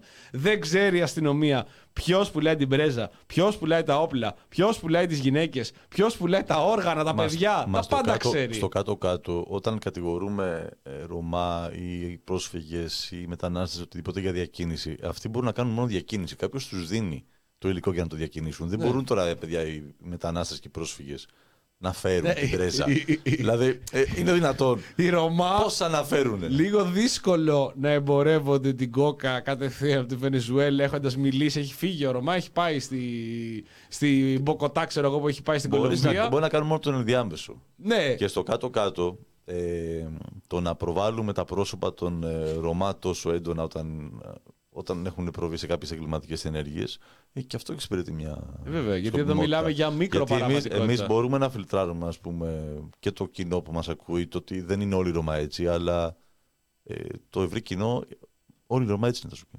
Ναι, σαφώς. Ε, εγώ έχω τύχει σε άπειρες κουβέντες, όχι το, με αυτό το περιστατικό- περιστατικό. Ε, Γενικές κουβέντες, χωρίς να έχεις συμβεί κάτι. Που είναι πάρα πολλοί που λένε ότι εντάξει, δεν εντάσσονται αυτοί οι άνθρωποι. Είναι, είναι εκτός. σκότωσέ τους. Μα κοιτάξτε, όχι, κοιτά από την άλλη πλευρά, δεν μπορεί να ξέρει ο, ο άνθρωπος πώς εντάσσεται. Δηλαδή σου λέει υπάρχουν ειδικοί αυτά, ε, δεν βλέπω να εντάσσονται. Ε, οφείλει ε, η- η εκάστοτε κυβέρνηση, Αυτό. η κοινωνία να, να μάθει καλύτερα τι σημαίνει τρόπος ζωής και ο δικός τους, να έρθει ο, ο δικός τους κοντά με το δικό έτσι, μας, να έτσι. βρούμε μια γέφυρα και να συνεπάρξουμε. Δεν χρειάζεται να αλλάξουν όλα τα, Όχι, όλες έτσι. οι συνήθειες όλων μας. Ακριβώς. Πώς μπορούν και οι- οι Έλληνες πάνε στο εξωτερικό και ζουν τα εθιμά τους, ζουν τον τρόπο ζωής τους, αλλά εντάσσονται Ναι. Και οι σε ένα μετανάστες, συγκεκριμένο. και Και οι οι μετανάστες. μετανάστες, Όχι, το λέω βέβαια, επειδή ναι. μιλάμε και για τα δικά μας έθιμα. Ακριβώς. Θα πάνε στη Γερμανία, κάνουν Πάσχα οι άνθρωποι Ακριβώς, πληρολόγου. ακριβώς. Στηρούν τα δικά μας έθιμα. Θα φάνε μπακαλιάρο το 20 Μαρτίου. Ένα από τα μεγαλύτερα γλέντια που έχει γίνει σε διασπάθηση κρατικού χρήματος Έτσι. είναι σε ευρωπαϊκές επιδοτήσεις ενσωμάτωσης ε, πληθυσμού, πληθυσμών ε, Ρωμά. Έτσι. Μιλάμε Έχει γίνει- για διανόητο γλέντι. Ακριβώς. Εν τω μεταξύ έχει πλάκα και για τα σχολεία που φτιάχνουν εκεί που τους βάζουν σε κάτι κοντέινερ. Τα, έχ- δηλαδή, σας ξαναλέμε, τώρα δραστηριοποιούμε στον Ασπρόπυργο. Μια βόλτα από εκεί θα σας πει για όλα. Πηγαίνετε στη Νέα Ζωή, πηγαίνετε στην Κοριτσά. Θα δείτε ακριβώς εκεί πέρα πώς, τι καταστάσεις ζουν. Τους βάζουν σε κάτι κοντέινερ ε, για να κάνουν ε, μάθημα ε, τα παιδιά. Πηγαίνουν κάποιοι, οκ, κλέβουν τον εξοπλισμό. Και τι κάνει το κράτος, τι κάνει το κράτος μέσα σε καταυλισμούς. Βάζει στο καταυλισμό ένα κοντέινερ. Βάζει και δύο υπολογιστές να μάθει και πέ- να μάθει κομπιούτερ το παιδί. Και δύο κομπιούτερ, ναι, και δύο θρανία. Θα έρθουν τα πέντε τα παιδιά που θα τα στείλουν οι γονείς. Γιατί θέλουν να τους δώσουν μια διέξοδο για τα παιδιά. Ναι. Θα είναι 70 τα παιδιά. Θα στείλουν πέντε. Δεν έχει σημασία, δεν θα πάνε και 70. Δεν πηγαίνεις με το, με, το, με το πρόγραμμα τη ενσωμάτωση να του ενσωματώσει όλους και ξαφνικά όλοι να σου γίνουν Γιακούμπ. Πας λοιπόν με αυτούς τους πέντε. Κλέβουν τα θρανία οι άλλοι, οι συντοπίτες τους, οι, ομο, οι, πώς το λένε, οι ομοεθνείς που είπε και ο δημοσιογράφος, οι ομοεθνείς τους. και τι κάνει το κράτος, τους τιμωρεί και τους λέει Α, το έκλεψες, ε, δεν σου στέλνω άλλα. ναι. Το κονδύλι το μεταξύ που έχει πάρει για αυτό το σχολείο που έχει βάλει στη Νέα Ζωή, στον Ασπρόπυργο στα δηληστήρια από πίσω, Είναι για 100 θρανία. είναι για 400 σχολεία με τα δύο ταλέπορα που έχει φτιάξει μέσα στα κοντέινερ. Και σου λέει, αφού τα κλέβω, δεν σου ξαναστέλνω άλλο. Αυτά τα πέντε που θα σωνόντουσαν σε αυτή τη τρώγανε. φουρνιά. Και τρώγανε. Ναι, τα πέντε που θα σωνόντουσαν σε αυτή τη φουρνιά καταστραφήκανε. Έμειναν χωρίς ε, αίθουσες γιατί άλλοι ομοεθνείς τους τους κλέβανε τον εξοπλισμό. Και σου λέει εντάξει, δεν είναι, ούτε αυτοί οι πέντε θα σωθούν. Θα σώσεις πέντε, θα σώσεις δέκα, θα σώσεις δεκαπέντε. Κάποια στιγμή έτσι λειτουργεί η ενσωμάτωση. Κάποια στιγμή θα πάει όλος ο καταβλισμός μέσα από μια επιμονή. Επιμονή όμως με πώς; Να στείλεις τους ματατζίδες και να στείλεις τα δακρυγόνα για να τους πάσει το ξύλο και όπου τους πετυχαίνεις τους πυροβολάς. Επειδή είχα και μια κουβέντα το απόγευμα σχετικά, Ε, εγώ θεωρώ πως το πρώτο βήμα που είναι πολύ δύσκολο να γίνει και άμα δεν γίνει αυτό δεν σώζεται η κατάσταση με καμία ε, κοινωνική ομάδα τύπου Ρωμά είναι ότι αυτοί οι άνθρωποι απο- εργαλειοποιούνται. Δηλαδή η ανάγκη της ένταξής τους στην κοινωνία γίνεται ένα όπλο στα χέρια πολιτικών ε, όπου άμα δεν κοπεί αυτός ο μάλιος λόρος δεν πρόκειται να διορθωθεί τίποτα. Αυτή, είναι μια γέφυρα εκεί ο- στην οποία κινούνται πάρα πολλά χρήματα τρώγονται πάρα πολλά χρήματα, συντηρείται μια κατάσταση, εκτονώνεται και μια κατάσταση, ε, επικοινωνιακά θα στραφεί και όποτε χρειαστεί η κοινωνία προς τα εκεί, θα εργαλειοποιηθεί με κάθε τρόπο. Άμα δεν κοπεί αυτό, ε, δεν πρόκειται να αλλάξει τίποτα. Γιατί, ε, και να φέρουμε τα παιδιά στο σχολείο, άμα δεν είναι θωρακισμένοι οι καθηγητές και οι δάσκαλοι στο να απαγορέψουν τα υπόλοιπα παιδάκια να κοροϊδέψουν το γυφτάκι, ε, δεν πρόκειται να έρθει τίποτα γιατί πρέπει αυτά τα παιδιά να έρθουν σχολείο, να περάσουν καλά, να το πούν στα άλλα παιδάκια και μέχρι να τελειώσει η σχολική χρονιά να έχεις καταφέρει από εκεί που ήρθαν πέντε να, να γίνουν έρθουν άλλοι δέκα. δεκ- άλλα δέκα. Άλλα δέκα, δεν να θες νιώσουν παραπάνω. καλύτερα και την άλλη χρονιά Θα έρθουν 15-20. να νιώσουν ασφάλεια. Έτσι είναι. Να μην νιώθουν οι γονείς και τα άλλα παιδιά ότι θα πάω εκεί και το παιδί μου θα κακοποιείται ουσιαστικά ψυχολογικά. Γιατί δεν θα παίρνουν καλά τα παιδιά. Είμαι σίγουρος δεν παίρνουν καλά. Και δεν έρχονται 6 χρονών έτοιμα κλεφτρόνια Εμένα, στο σχολείο. Μην εμένα τρελαθούμε τώρα. ο κολλητός μου, ο κολλητός μου τότε στα φοιτητικά μου χρόνια, όταν σπούδαζα, ήταν άνθρωπος ο οποίος ήταν Ρωμά, ήταν ε, άνθρωπος ο οποίος ήθελε να σπουδάσει, βρήκε μια πολύ καλή δουλειά όταν τελείωσε τις σχολές του. Μάλιστα να πούμε το εξής και στους φίλους που σπουδάζαν μαζί, που ξέρουν που σπουδάζαν τα λοιπά, ήταν ο μοναδικό πήρε πτυχίο τότε από το ΤΕΙ και μπράβο ότι ήμασταν 10 άνθρωποι μόνο. Αυτός πήρε το πτυχίο του. Ήταν Ρωμά ο άνθρωπος, ντρεπόταν να το πει. Δεν το είχαμε μάθει ποτέ, το μάθαμε μετά από χρόνια. Δεν, δεν είναι ότι το καταλάβαμε, φαινόταν ότι ήταν Ρωμά άνθρωπος, αλλά εντάξει. Δεν μπήκαν ποτέ στις λεπτομέρειες, δεν παραδεχόταν ποτέ. Και ο άνθρωπος τελείωσε τη σχολή, έχει βρει μια πάρα πολύ καλή δουλειά και έκανε και ο ίδιος αγώνα διπλάσιο, τριπλάσιο και οχταπλάσιο προκειμένου να διαφύγει από αυτή τη ζωή που κάποιοι που δεν είναι οι Ρωμά που τους φτιάχνανε, άλλοι που τους είχαν φτιάξει προκειμένου να μπορέσει να ζήσει με σωστό, όπως αυτό μπορεί να οριστεί τρόπο. Που σημαίνει ότι δεν θα ήταν ούτε έξω, ούτε να φωνάζει, ούτε να κλέβει, ούτε τίποτα που λένε για τους υπόλοιπους Ρωμά. Αυτό το πράγμα όμως δεν είναι μόνο προσωπική επιλογή. Δεν είναι μόνο ότι πρέπει εσύ να κάνεις τη μικρή σου επανάσταση μέσα σε μια σε ένα περιβάλλον στο οποίο μεγαλώνεις και δεν ξέρεις τίποτα, 12 χρονών, 10 χρονών, ξυπόλυτα κυκλοφορούν, κλέβουν και όλα τα υπόλοιπα. Γιατί εδώ δεν έχει σημασία η προσωπική επανάσταση ατομική. Σημασία έχει ένα συλλογικό πλαίσιο προστασίας των ευάλωτων αυτών ομάδων. Γιατί και στη τελική ανάλυση είδαμε τι έγινε με τα παιδιά, με τα ανήλικα, με το μύχο, με τους παπάδες και με όλα τα υπόλοιπα. Ποια είναι αυτά τα παιδιά τα οποία 10 και 12 χρονών βιάζονται, εκμεταλλεύονται και λειτουργούν σαν αδέσποτα κανονικά έξω, τα οποία εκμεταλλεύονται από τον κάθε οικογενειάρχη, καλός οικογενειάρχης, καλός πατριώτης και καλός δημοκράτης. Α, ναι, άρα καλός δημοκρατία. Άρα καλός δημοκράτης.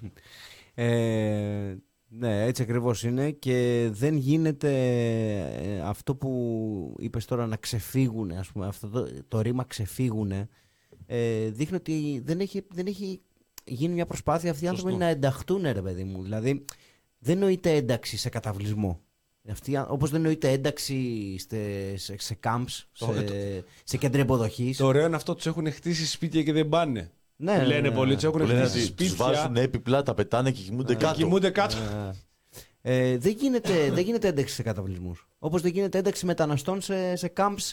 Ε, έχετε δει το καινούριο camp που, που φτιάξανε τώρα στη, στη Χίο. Αν δείτε που είναι αυτό το camp, βγήκανε φωτογραφίες από ένα report ε, μιας γερμανικής Τελειωμένο, μη κάπου κυβερνητικής στην οργάνωσης. άκρη του νησιού. Είναι Σαν ακριβό. σε ένα, χω- σε, ένα, σε ένα βουνό πάνω έχουν κόψει δέντρα γύρω-γύρω δάσος, το έχουν βάλει εκεί πέρα. Είναι 40 χιλιόμετρα μακριά από την, ε, από την, από την πλησιέστερη πόλη. Και πα να εντάξει αυτούς τους ανθρώπους. Δεν, δεν εντάξει αυτούς τους άνθρωπου. Ε, στα σχολεία, για παράδειγμα. Δεν μπορείς να. να- αν δεν- αν ο, ο, ο πληθυσμός, ο γηγενής πληθυσμός, μιλώντας για μετανάστες, δεν γίνει μια πρόσμιξη με, με αυτούς τους με τους μετανάστες, ας πούμε, δεν πρόκειται να ενταχθεί το, το μεταναστάκι. Όπως δεν θα ενταχθεί και το, και το παιδί του, του Ρωμά. Ε, έρχεται ο Έλληνας και σου λέει: Εντάξει, δεν μπορεί ο μετανάστης να είναι στη- στο ίδιο επίπεδο γλώσσας, ας πούμε, με το παιδάκι μου, το, το δικό μου που ξέρει ελληνικά, μιλάει ελληνικά από μικρός. Λογικό και αυτό. Γιατί τραβάει πίσω το, το τμήμα, για παράδειγμα, θα πει ο Έλληνας.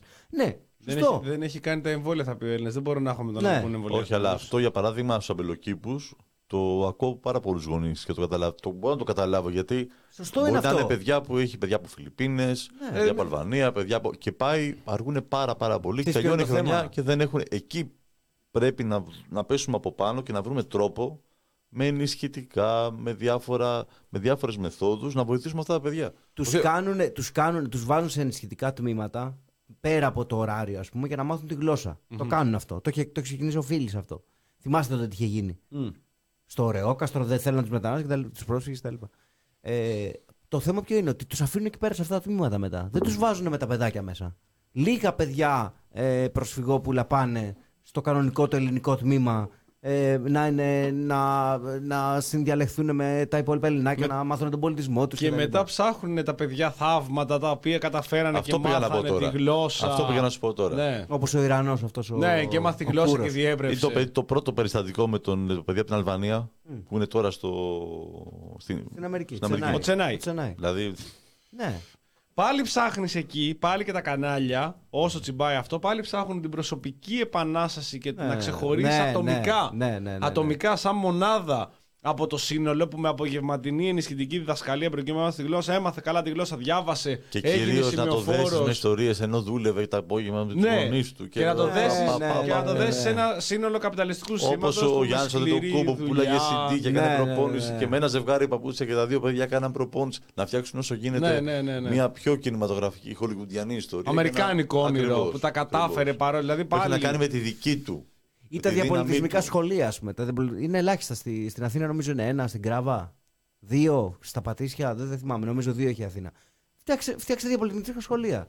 Που τα διαπολιτισμικά σχολεία έχουν και εκπαιδευμένους καθηγητές. Ε, γιατί θέλει μια εκπαίδευση για να διδάξει Εδώ δεν, ένα εδώ, προσφυγόπουλο. ε, εδώ δεν έχεις καθηγητές, και θα θα σου πει ο άλλος, δεν Ναι. έχεις πραγματικά δεν έχεις καθηγητές για τα ελληνόπουλα 100% η χώρα.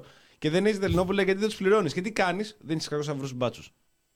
Καλό. Γιατί δεν έδωσε 600 ευρώ στους δάσκαλους, Γιατί δεν ε- είχε τόσο καιρό προσπαθήσει να βοηθήσει στην, ε, στα νησιά που πάνε, που ψάχνουν. να- Τώρα δεν ασχολούνται τίποτα, δεν μένουν πουθενά, μένουν στα κάμπινγκ. Υπάρχουν δάσκαλοι μένουν στα κάμπινγκ, θα κάνουν διαπολιτισμικά σχολεία. Ναι, τώρα μιλ- μιλάμε για. Τι θα κάνει η Εύα πλήρης- Καηλή μετά, τι θα κάνει μετά. Πλήρη απουσία του, του κράτους στο κομμάτι της ένταξης. Και μετά Δεν θα, το και, συζητάμε. και τι κάνεις λοιπόν με τους Ρωμά, τους πυροβολείς στο κεφάλι άμα δεν σου πληρώσει το κοσάρικο. Και υπάρχουν μετά οι συμπολίτες μας, πόση ώρα μιλάμε εδώ και κάνα μισάωρο για αυτό το πράγμα. Και υπάρχουν μετά οι συμπολίτες που θα λέει Καλά του έκανε. Πώς έλεγε η Καραμαλή για τον Στάση, Χαλάλι του. Ναι, λοιπόν, αυτό, αυτό γυρίζουμε πάλι στο, στο πρώτο σχόλιο που, που σου έκανα, ότι όσο αυτοί οι άνθρωποι μπορούν να είναι χρήσιμοι έτσι ώστε να ένα κομμάτι της κοινωνίας να λέει για αυτούς καλά τους κάνανε και να ασχολούνται με αυτό ως τον εχθρό δίπλα τους και όχι από πάνω τους, είναι- Έτσι. έτσι θα παραμένει. Έτσι. Ναι, ναι, ναι. Έτσι. Έτσι θα παρα- όλοι το έχουν πρόβλημα- όφελο από αυτό. Από Όλοι. την κατάσταση όλοι έχουν όφελο. Όλοι. Εκτός από όλοι. του ίδιους. Ε, καλά, εντάξει, το συζητάμε αυτό. Δεν παίρνουν επιδόματα, ρε. δεν πάνε εκεί στο ATM και βγάζουν 600 Γράφουν εντωμεταξύ πάλι αυτό που λες, γράφουν τα σχόλια. Κόφτους τα επιδόματα και να δεις τι θα γίνει. Άκου να δεις, φίλα Ακροατή, αν είσαι από αυτούς που γράφεις τι θα γίνει άμα σκόψεις άμα σκόψεις το επίδομα. Θα πεινάνε. θα πεινάνε, θα σε φάνε, θα σε φάνε ζωντανό, αν σε έχουν όπως και σένα το ίδιο. Άμα δεν έχεις καμία διέξοδο, δεν έχεις δουλειά, δεν έχεις το επίδομα, δεν έχεις τίποτα, τι θα κάνεις, θα βγεις έξω. Εγώ προσωπικά αυτό θα έκανα. Και θα έτρωγα όποιον έβρισκα μπροστά μου. Γιατί να δουλέψω σε κάτι δεν έμαθα ποτέ. Να μάθω γράμματα, κανένας δεν νοιάστηκε. Να πάω οπουδήποτε, να υπάρχει μια διέξοδο, Πας δεν έχει. σε πιο ζωώδη ένστικτα. Γίνα γύ- γύρω σου και δες τα θηλαστικά που ζουν αδέσποτα στη φύση, τι κάνουν για να φάνε. Πολύ απλό. Είναι, είναι απλά τα πράγματα, ρε παιδιά. Και ε, στη, ας πούμε για, το- για τους μετανάστες υπάρχει μια συζήτηση. Προτιμάμε να τους έχουμε αυτό που λέει ο φίλος για, του, για τα επιδόματα. Ε, που ίσχυε και για το μεταναστευτικό, έτσι, που λέγανε ότι παίρνουν επιδόματα από το κράτος και τα Ναι, λοιπά. ναι, ναι, ναι, και ναι, οι ναι. Έλληνες δεν παίρνουν και, και τα λοιπά. Ε, προτιμάμε να τους έχουμε στα camps εξαθλειωμένους ε, χωρίς, ε, κα- χωρίς κανένα επίπεδο διαβίωσης, χωρίς δημόσια υγιεινή, χωρίς τίποτα, χωρίς δουλειά, χωρίς εκπαίδευση, ε, σαν κατσαρίδες εκεί μέσα ή προτιμάς να τους έχεις με νόμιμη εργασία και να δουλεύουν μαύρα στα camps, γιατί οι περισσότεροι δουλεύουν μαύρα και δεν συνεισφέρουν τίποτα στον προπολογισμό του κράτους, έτσι; Ούτε σε, στο κοινωνικό κράτος, ούτε εισφορές, ούτε τίποτα. Ή προτιμάς να τους έχεις ενταγμένους να δουλεύουν νόμιμα, να εισφέρουν στο κράτος, να, στο Δηλαδή- κοινωνικό κράτος, δηλαδή- στη δημόσια υγεία. μιλάς για- Δηλαδή υπάρχει πέρα από το ανθρωπιστικό επιχείρημα Ναι. για τους μετανάστες και τους ε, Ρωμά, υπάρχει και το οφειλομιστικό. Πώς προτιμάμε να τους έχουμε αυτούς τους ανθρώπους; Δεν προτιμάμε να τους έχουμε δίπλα μας και όλοι μαζί να συνεισφέρουμε σε, σε ένα καλύτερο κράτος και αυτοί οι άνθρωποι να αμείβονται σωστά, να πληρώνουν τις εισφορές τους, τους φόρους τους, όλα. Μιλάς για απο, αποϊδρυματοποίηση τώρα. Δηλαδή ακριβώς την ίδια συζήτηση που ξεκινάει, γιατί αυτόν την ενδιαφέρει την κυρία Δόμονα Μιχαηλίδου και την αποδρυματοποίηση των παιδιών. Δηλαδή θέλουμε να βγάλουμε τα παιδιά από τα ιδρύματα και καλώς θέλω να το κάνουμε, αλλά θέλουμε να βάλουμε σε ιδρύματα μέσα και σε φυλακές πρόσφυγες ή του φίλου του ακροατή που α, λέει κόφτει τα επιδόματα να τους κλείσουμε σε ένα γκέτο. Δηλαδή η λύση στο πρόβλημα είναι να μην το βλέπουμε. Είναι να πάρουμε όλους του Ρωμά, να πάρουμε τους Ρωμά στα δηληστήρια στον Ασπρόμπριο και να τους φτιάξουμε ένα γκέτο, να τους πετάξουμε εκεί μέσα, να μην μπορούν να βγουν έξω, να μην μπορούν να κινηθούν γιατί οι Ρωμά σε κλέβουν, οι Ρωμά σε βιάζουν, οι Ρωμά βουτάνε από το λαιμό, από τις γριές, τους σταυρούς και τους έρνουν κάτω. ναι, το έχουν κάνει. Το έχουν κάνει και οι Ρωμά, το έχουν κάνει Λοιπόν, και Έλληνες. Υπάρχει και μια άλλη διάσταση, η οποία μπορούμε έτσι λίγο ιστορικά, άμα πάμε λίγο πίσω στο δικό μας προσφυγικό ζήτημα του 2021-2022, ε, για, για το εκλογικό σώμα, ένα μεγάλο προσφυγικό κύμα το οποίο εντάσσεται, ε, θεωρώ κατά 90% αυτή είναι η ψηφοφόρη της αριστεράς και της, της, ε, των εργατικών κομμάτων. Οπότε δεν πρόκειται ποτέ δεξιές κυβερνήσεις να προσπαθήσουν να εντάξουν και ουσιαστικά να φέρουν ε, στις κάλπεις αυτούς τους ανθρώπους. Δεν πρόκειται ποτέ να το δούμε αυτό. Το έχουμε δει και πρόσφατα και, και οι Ρωμά που λένε δεξιοί ότι ψηφίζουν ΣΥΡΙΖΑ ή όλοι αυτοί που θα ενταχθούν οι Μπαγκλαντές, οι Πακιστανοί, πού θα νιώσουν ασφάλεια να ψηφίσουν; Κάπου προς τα αριστερά τους θα κοιτάξουν. Ο, ο, Οπότε- ξέρεις τι, θα νιώσουν και συμφωνώ σε αυτό που λες ε, θα νιώσουν όποιος τους κάνει ε, Τους δίνει δύο, τους δίνει δύο, δύο δικαιώματα να, Ναι, ακριβώς, να, να έχουν ζήσουν, να άμκα, να, ζήσουν. μπορούν να πάνε στο Ακριβώς. νοσοκομείο, να έχουν ένα γιατρό. ακριβώς Πέντε απλά πράγματα. Να μπορούν να έχουν ασφάλιση, να νιώθουν ότι ο εργοδότης τους δεν μπορεί να είναι απέναντί τους αυταρχικού και να λειτουργεί με αυθαιρεσία. Οπότε, όπως δεν ήθελε η παλιά Ελλάδα τους ε, πρόσφυγες εδώ και ήταν βενιζελικοί, έτσι και τώρα βλέπουμε σε μια άλλη διάσταση, αλλά νομίζω κάπως κοντά πάει σαν λογική, βλέπουμε αυτό το πράγμα. Και ε, δεν είναι μόνο το οικονομικό ότι ο άλλος θα πει να... Όταν, όταν έχεις ε, τους ανθρώπους αυτούς, είτε τους Ρωμά, είτε τους ε, πρόσφυγες, είτε άλλες κοινωνικές ομάδες τόσο εξαθλειωμένους και περιθεροποιημένους ε, ουσιαστικά τους πρόχνεις σε μια ριζοσπαστικοποίηση, σε ένα radicalization. Ε, ένας ε, πρόσφυγας μουσουλμάνος για παράδειγμα που μπορεί να ε, βρίσκεται σε κάμπ εξαθλειωμένος και πραγματικά σε, σε άγρια κατάσταση ε, χωρίς τα εμβόλια του, χωρίς τα φάρμακά του, χωρίς την τροφή του ε, μπορεί πο- πολύ πιο εύκολα να ε, πάει σε μια ριζοσπαστικοποίηση ε, και αυτό έχουν δείξει και οι έρευνες ότι αυ, αυ, από, ανθρώπους από τα κάμπς παίρνουν κάνουν ε, στρατολόγηση και μετά μπορεί να γίνει ο άλλος Ή- ε, τρομοκράτης Ή, ας πούμε. ή, ή ανθρώπους από τα γκέτο. Είδαμε από τα στις γκέτο, περιπτώσεις ναι, ναι, ναι. του Μπατακλάν, στη Ακριβώς, Γαλλία ακριβώς. και τα υπόλοιπα. Γάλλοι δεύτερης γενιάς ήταν ε, Ακριβώς. οι οποίοι ρισπαστικοποιηθήκαν και πήγαν και ανατιναχθήκαν γιατί ζούσαν μέσα στα γκέτο των προαστίων στη Γαλλία. Ακριβώς. Πάντως επίσης η λύση είναι να πάνε να δουλέψουν. Και έχω να διαβάσω, αγαπητοί μας φίλοι, μία πρόταση εργασίας. Για όποιον ενδιαφέρεται, μπορεί να το πείτε και στους φίλους σας. Αν είστε κανένα τεμπέλη κοπρίτης του, Άδων, του Άδωνη Γεωργιάδη και του Πρωτοσάλτη που την κουδουνάτε, ζητούνται εργάτες για μάζεμα ελαιόκαρπου. Λοιπόν, η παροχή που δίνει είναι Wi-Fi ίντερνετ δωρεάν. Μέσα εκεί που θα μαζεύεις, γιατί Καλό. θα έχεις ασύρματα ακουστικά σε μόνιμη σύνδεση στο YouTube. Θες, δεν- θα ακούς, σου γυρίζει YouTube. το μάτι Αλλά όλες οι εκπομπές. Όλες τι εκπομπές. Εκεί που μαζεύεις τον ελαιόκαρπο. Οπότε, τρία διαλύματα των 10 λεπτών, 20 λεπτά διάλειμμα για φαγητά στο ξυλόφουρνο, καφέ φε- φρέντο εσπρέσο ντιμέλο, Καλό, τιμέρο τίμιος. κουρασάν μόλτ 80 γραμμάρια, ώρες εργασίας Σουρό, 8 με 4. Έφυγε Ασφα... για τουαλέτα όπως το, Ασφα- όπως το φαγητό. Ας... Έχεις πόσο χώρο, την Δεν, περιοχή δεν, μποστάνι. είναι- δεν είναι και τυρόπιτα μίλκο. Ναι. Εντάξει. Ασφαλής Σωστό. μεταφορά, Λείπασμα, φίλε. ιατρική κάλυψη, ρούχα εργασίας, Μισθός. μεροκάματο κατόπιν συνεννόησης. Αποστολή βιογραφικών μέσω Viper. Όχι πι. Viber, με πι. πι. Viper. F16 Viper. Δώστε μου, δώστε μου τώρα, δώστε μου τώρα. Στέλνω. Λοιπόν, όποιος παιδιά ενδιαφέρεται, εδώ σου δίνει καφέ φρέντο εσπρέσο. Κοίτα τώρα τι πάσα μου έδωσες. Ναι. Μιλάμε για προσφυγικό, Ναι, μιλάμε για κάμπ. Ναι. Είπες για ελαιόκαρπο. Ναι. Θέλω να πάμε λίγο στον Ελαιώνα. Τι είχαμε σήμερα; Τι είχαμε σήμερα; Μια τελετή παράδοσης. Τι, έτοιμο το γήπεδο; Όχι, το γήπεδο δεν είναι έτοιμο. Οκ. Πα- ε, αφού λοιπόν αδειάσαμε το.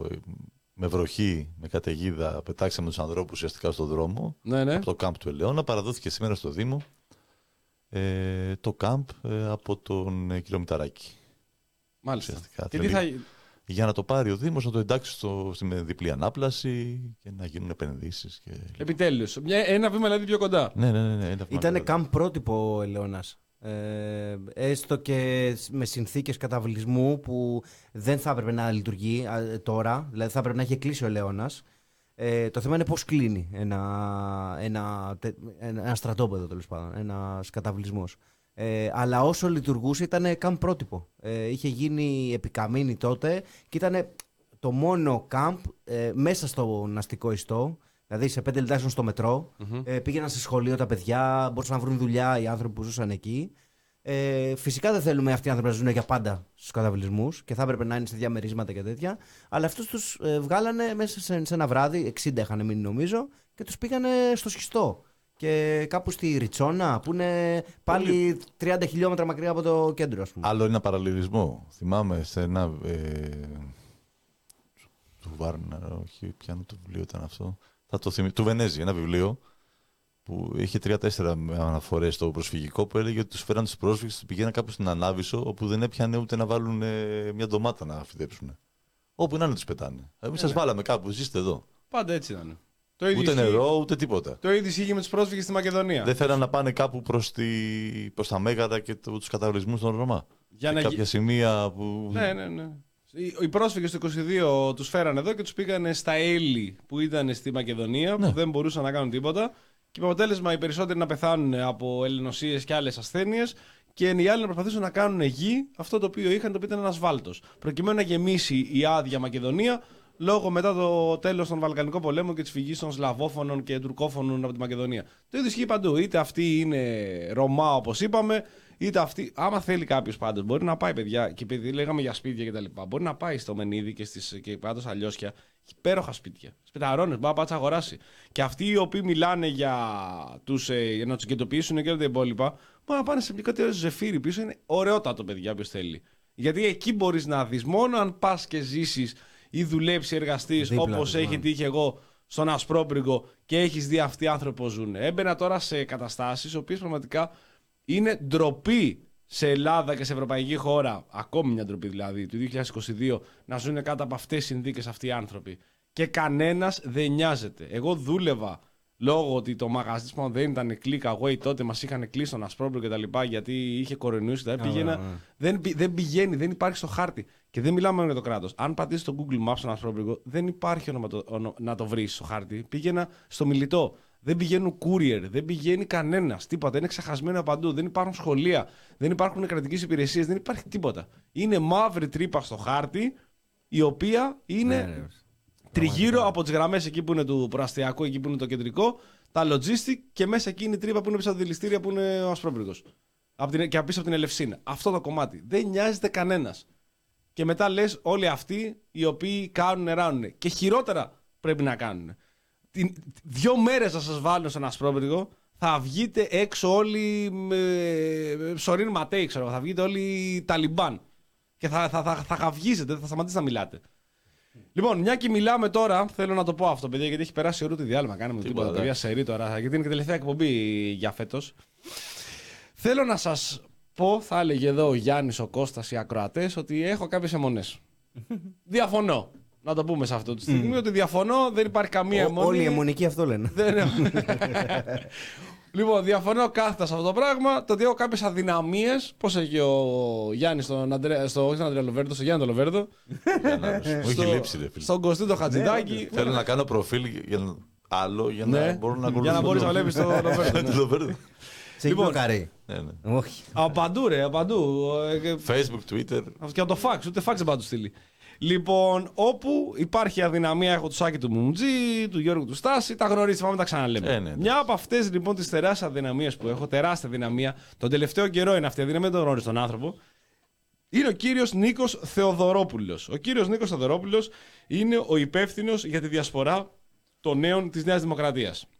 Για να σας θυμίσω ποιος είναι, γιατί σίγουρα τον έχετε ακούσει τον κύριο Θοδωρόπουλο. Ένας νέος άνθρωπος, πιο νέος από εμάς εδώ μεταξύ. Τα βάζουμε τα παιδιά τώρα, θα πούνε κάποιοι. Ο κύριος Θοδωρόπουλος είναι αυτός ο οποίος είχε πάει όταν είχε ξεκινήσει ο πόλεμος στην Ουκρανία. Είχε πάει μετά από λίγες μέρες, όχι εκείνη ο άνθρωπος. Είχε πάει και στη Μαριούπολη. Είχε βγάλει φωτογραφία από ένα μνημείο. Το οποίο αυτό το μνημείο έλεγε στο Twitter ότι είναι το μνημείο στο οποίο ε, φτιάχτηκε μετά τη δολοφονία τριών εκατομμυρίων Ελλήνων από τον Ιωσήφ Στάλιν ε, στη Σοβιετική Ένωση. Γνωρίζουν κάποιοι 5-6 εκεί Ρώσικα, ρε παιδί μου, ουκρανικά πώς θα είχαν γράψει αυτό το μνημείο και λένε δεν λέει αυτό που λες εκεί. Βέβαια και Ρώσικα να μην ήξερε, έγραφε 2014 πάνω, οπότε καταλάβαινες ότι είναι το 2014. Είναι μνημείο για τους δολοφονημένους από τους Ουκρανούς, θα το 2014. Λέει ο Θοδωρόπουλος. Ναι, δεν λέω αυτό το μνημείο. είναι το μνημείο πίσω από αυτό το μνημείο, το βλέπετε στη φωτογραφία. Όχι, ρε φίλε. το οποίο είναι το μνημείο που ο Στάλιν είχε σκοτώσει 8 εκατομμύρια Έλληνες, διότι ήταν προδότης, ξέρω εγώ, ήταν εγκληματίας, ήταν ε, τέτοιο που ήταν ότι ήταν, αλλά σκότωνε και Έλληνες. Μισούς τους Έλληνες. Δηλαδή, πώς μισεί ο ΣΥΡΙΖΑ και το Κουκουέ τους Έλληνες, έτσι και ο Ιωσήφο Στάλιν. Του λένε ωραία, δείξε μου φωτογραφία. Λέει, έχω φύγει τώρα. Δεν πάω. Πήγαινε, δεν σου λέγε. Εκεί είναι, ρε παιδί μου, πάμε να το δεις. Εντάξει, ποιος από εμάς που διαβάζει ότι θα φύγει να πάει στη Μαριούπολη να δει ο κύριος Θοδωρόπουλος λέει αλήθεια. Μετά ο κύριος Θοδωρόπουλος έβαλε μια άλλη φωτογραφία στο Twitter όπου είχε κάνει Photoshop τον εαυτό του στο φράχτη. Δεν ήταν στο φράχτη, είχε κάνει Photoshop. Τέλος πάντων, Θοδωρόπουλος είναι αυτός, Νέα Δημοκρατία είναι αυτός. Οκ, λογικό είναι. Δεν περιμένεις τίποτα καλύτερο. Είναι και υπεύθυνος της Διασποράς. Νέος άνθρωπος, ξαναλέμε. Και κάνει μια ανάρτηση χθες, την είχα στείλει εδώ στα παιδιά και γράφω. Στελέχη της Νέας Δημοκρατίας στο Λονδίνο που έφυγαν από την Ελλάδα το σκοτεινό 2015 του Αλέκ Τσίπρα γράφονται στο απόδημη.gov.gr για να ψηφίσουν σε επόμενες εθνικές εκλογές ώστε να επηρεάσουν θετικά τις πολιτικές εξελίξεις στην πατρίδα μας. Hashtag ψήφος απόδημων, hashtag Καηλή. Άσχετο το hashtag με την Καηλή, αλλά δεν πειράζει, το βάζαμε. Πηγαίνει από κάτω, και γράφει μια κοπέλα. Είμαστε και κάποιοι που τους ξέρουμε. Ο ένας ήταν στο LSE, LSA, πώς λέγεται αυτό, στο Λονδίνο 2013. Για ποιος σκοτεινό 15 μιλάς. Ακόμα και αν πείτε ότι βρέχει, πρέπει να το τσεκάρουμε. Και λέει, λέει το όνομά του, δεν το λέμε, δεν έχει σημασία. Το παιδί που είμαστε φωτό, ουδέποτε. Εντάξει, έχει δύο παιδιά. Το βλέπουμε, δεν το βλέπετε εσείς.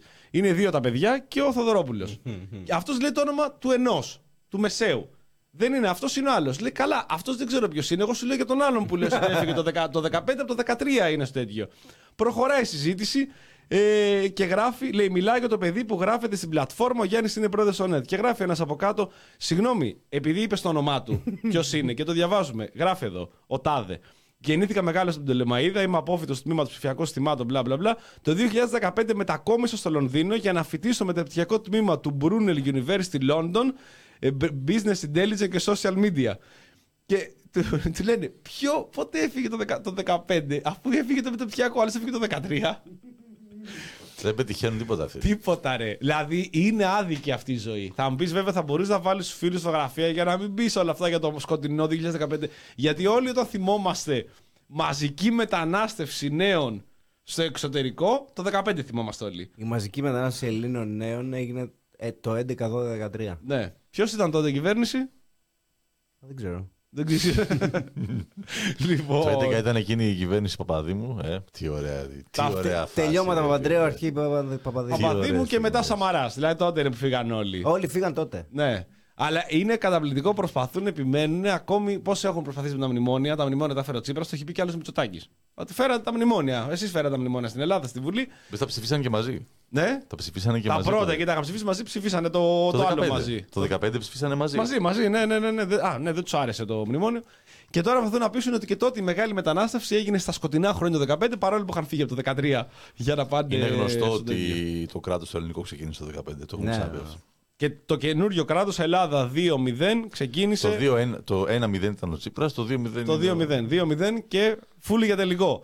Θέλω να διαβάσω επίσης, για να μην το ξεχάσω, ότι επειδή το έχουμε ξανασυζητήσει εδώ, είναι η ευχάριστη είδηση ημέρας.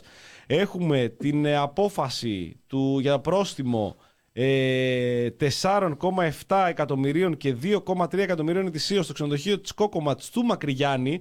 Είναι αυτό το έκτρωμα που έχουν σηκώσει δίπλα από την Ακρόπολη ε, η- το, η εταιρεία Κόκομα στο ξενοδοχείο της, όπου αυθαίρετα τελικά χαρακτηρίστηκαν οι τρεις τελευταίοι όροφοι και το δώμα του ξενοδοχείου της Κόκομα του Μακρυγιάννη.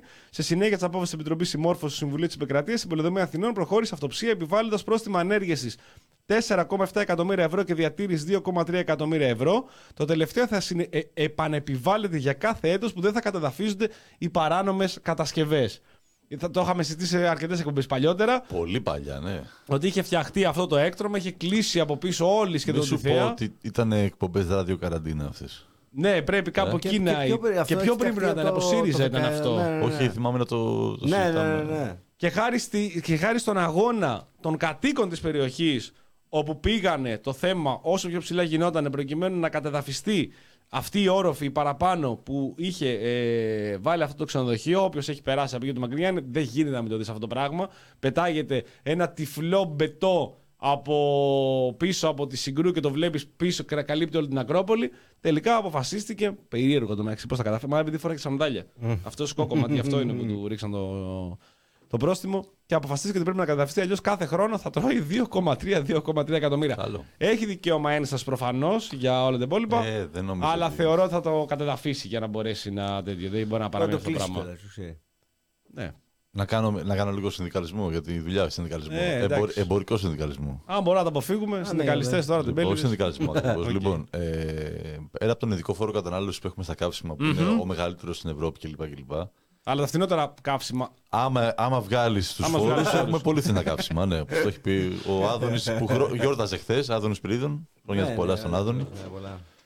Ε, σήμερα είχε, σήμερα χθες μια ημερίδα ε, για τη Χορέκα, όπου συζητούσαν. Ε, το στηρίζω Χορέκα ήταν για τα καταστήματα εστίασης, ξενοδοχεία κλπ. Για τα τεράστια κόστη που υπάρχουν στο ιδιωτικό φόρο κατανάλωσης και πόσο πιο ακριβά είναι τα, το αλκοόλ εδώ σε σχέση με την υπόλοιπη Ευρώπη.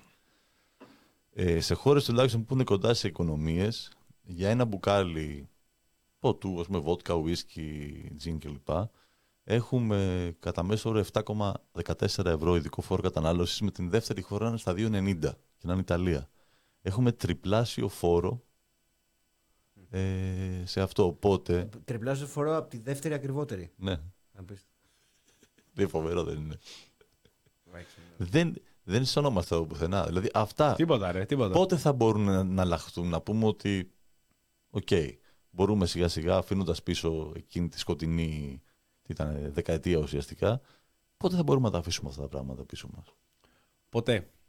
Τι γίνεται, παιδιά; Δεν Ποτέ. δε, δε, Έχει δε γίνει στέκονται. Πραγματικά Πρέπει να γενοκτονία. Δεν μπορεί να είναι μαγαζιά που να κάνουν ένα εκατομμύριο τζίρο για να βγάλουν 50-60 χιλιάδες. Δεν θα μείνει ο άλλος γιατί στη στραβή του χρονιά θα κλείσει. Δεν, δεν θα έχει μπορέσει να. Έτσι. Κανένας αυτή τη στιγμή που δραστηριοποιείται επιχειρηματικά στην Ελλάδα και δεν κάνει μούφα δουλειές, entrepreneur, κάτι με ενέργειες, κάτι τέτοια, κανένας δεν βγάζει φράγκο. Την ίδια ακριβώς ζήτηση που λέγαμε και Πάλι με προηγουμένως. την ενέργεια Την τα είχαμε έχεις το συνέδριο. Παράδειγμα σου λέω, εγώ δεν σου λέω για το Στάση τώρα, Πάλι γενικότερα με για την την ενέργεια. Άμα δεν πουλήσει αέρα και άμα δεν κάνεις ταραβέρια με τίποτα αναπτυξιακό. Να, ρε φίλε, να σου πω κάτι. Η μαύρα, η μαύρα. Ταραβέρια. Συγγνώμη τώρα, συγγνώμη τώρα. Τα Κο, λαβέρια. κοκλώνεις. Κοκλώνεις. 4 χιλιάρικα προσωπική επιχείρηση, 25 εκατομμύρια αναπτυξιακό νόμο. Τσεπάτα. Τον άνθρωπο αυτό τον κυνηγάνε. Αγαπητοί μας φίλοι. Τον κυνηγάνε. Ποιος ο Just the Ο Two Νίκο, Boys. ο Κικοκλώνη. Με 4 χιλιάρικα ε, κεφάλαιο σε οίκε που είχε Είχε φτιάξει. πιστολιάσει το 14 πότε ήταν; Την Air Fast Tickets. Αλλά υπάρχει και καλύτερο. 100 άτομα εργαζομένους. Τον κυνηγάνε στην Ινδία για εταιρεία πυραμίδα που είχε φτιάξει εκεί, όπου δάγκωσε, είναι και πόλη Ινδοί, κάποιους εκεί εκατοντάδες Ινδούς με μια πυραμίδα και είναι επικηρυγμένος. Αυτός ο άνθρωπος. Επικηρυγμένος. Επικηρυγμένος, τον κυνηγάνε στην Ινδία, θα βγάλουν σήμα σε λίγο από την Ιντερπολ. Μεγάλο τον, λαμογιό. αυτό τον άνθρωπο τον, του δώσανε 25 εκατομμύρια για να φτιάξει εταιρεία παραγωγής, στην οποία ξέρω εγώ θα δώσει 15 θέσεις εργασίας. Όλοι μπορούν να δώσουν 15 θέσεις εργασίας. Τώρα, το ζήταγα με το συνέτερο.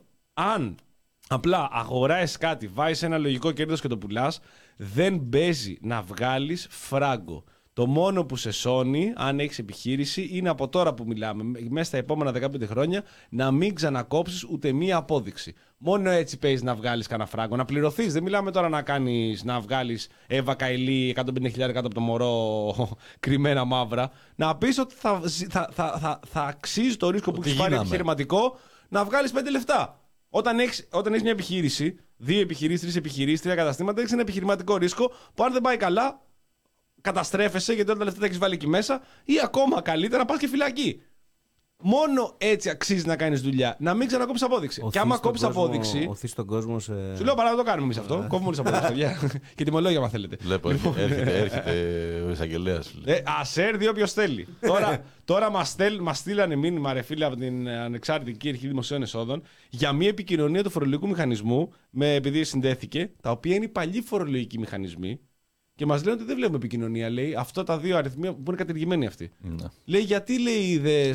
Το έχω κάτω στο υπόγειο, μες στη γυψανίδα και κόβω παράνομες αποδείξεις. έλα, βρέστο, ξύλε στη γυψανίδα και έλα, βρε τέτοιο. Εν τω μεταξύ λύσει τον έλεγχο. Θα το δείξω όπως είναι το φορολογικό μηχανισμό, πάρτο.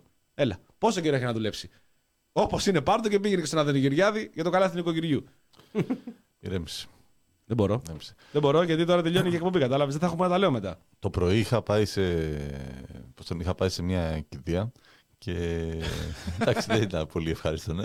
Εντάξει, Έτσι όπως το ήταν. είπες, Μες στη ζωή είναι, εντάξει, μες Εντάξει, στη ναι, ζωή. ήταν μια γυναίκα Οκ. αρκετά μεγάλη. Πλήρης Ναι, ημερών. από αυτή, βεβαίως. Ναι, Πλήρης ναι. ημερών. Ζωή ναι. σε όλους μας. Ναι.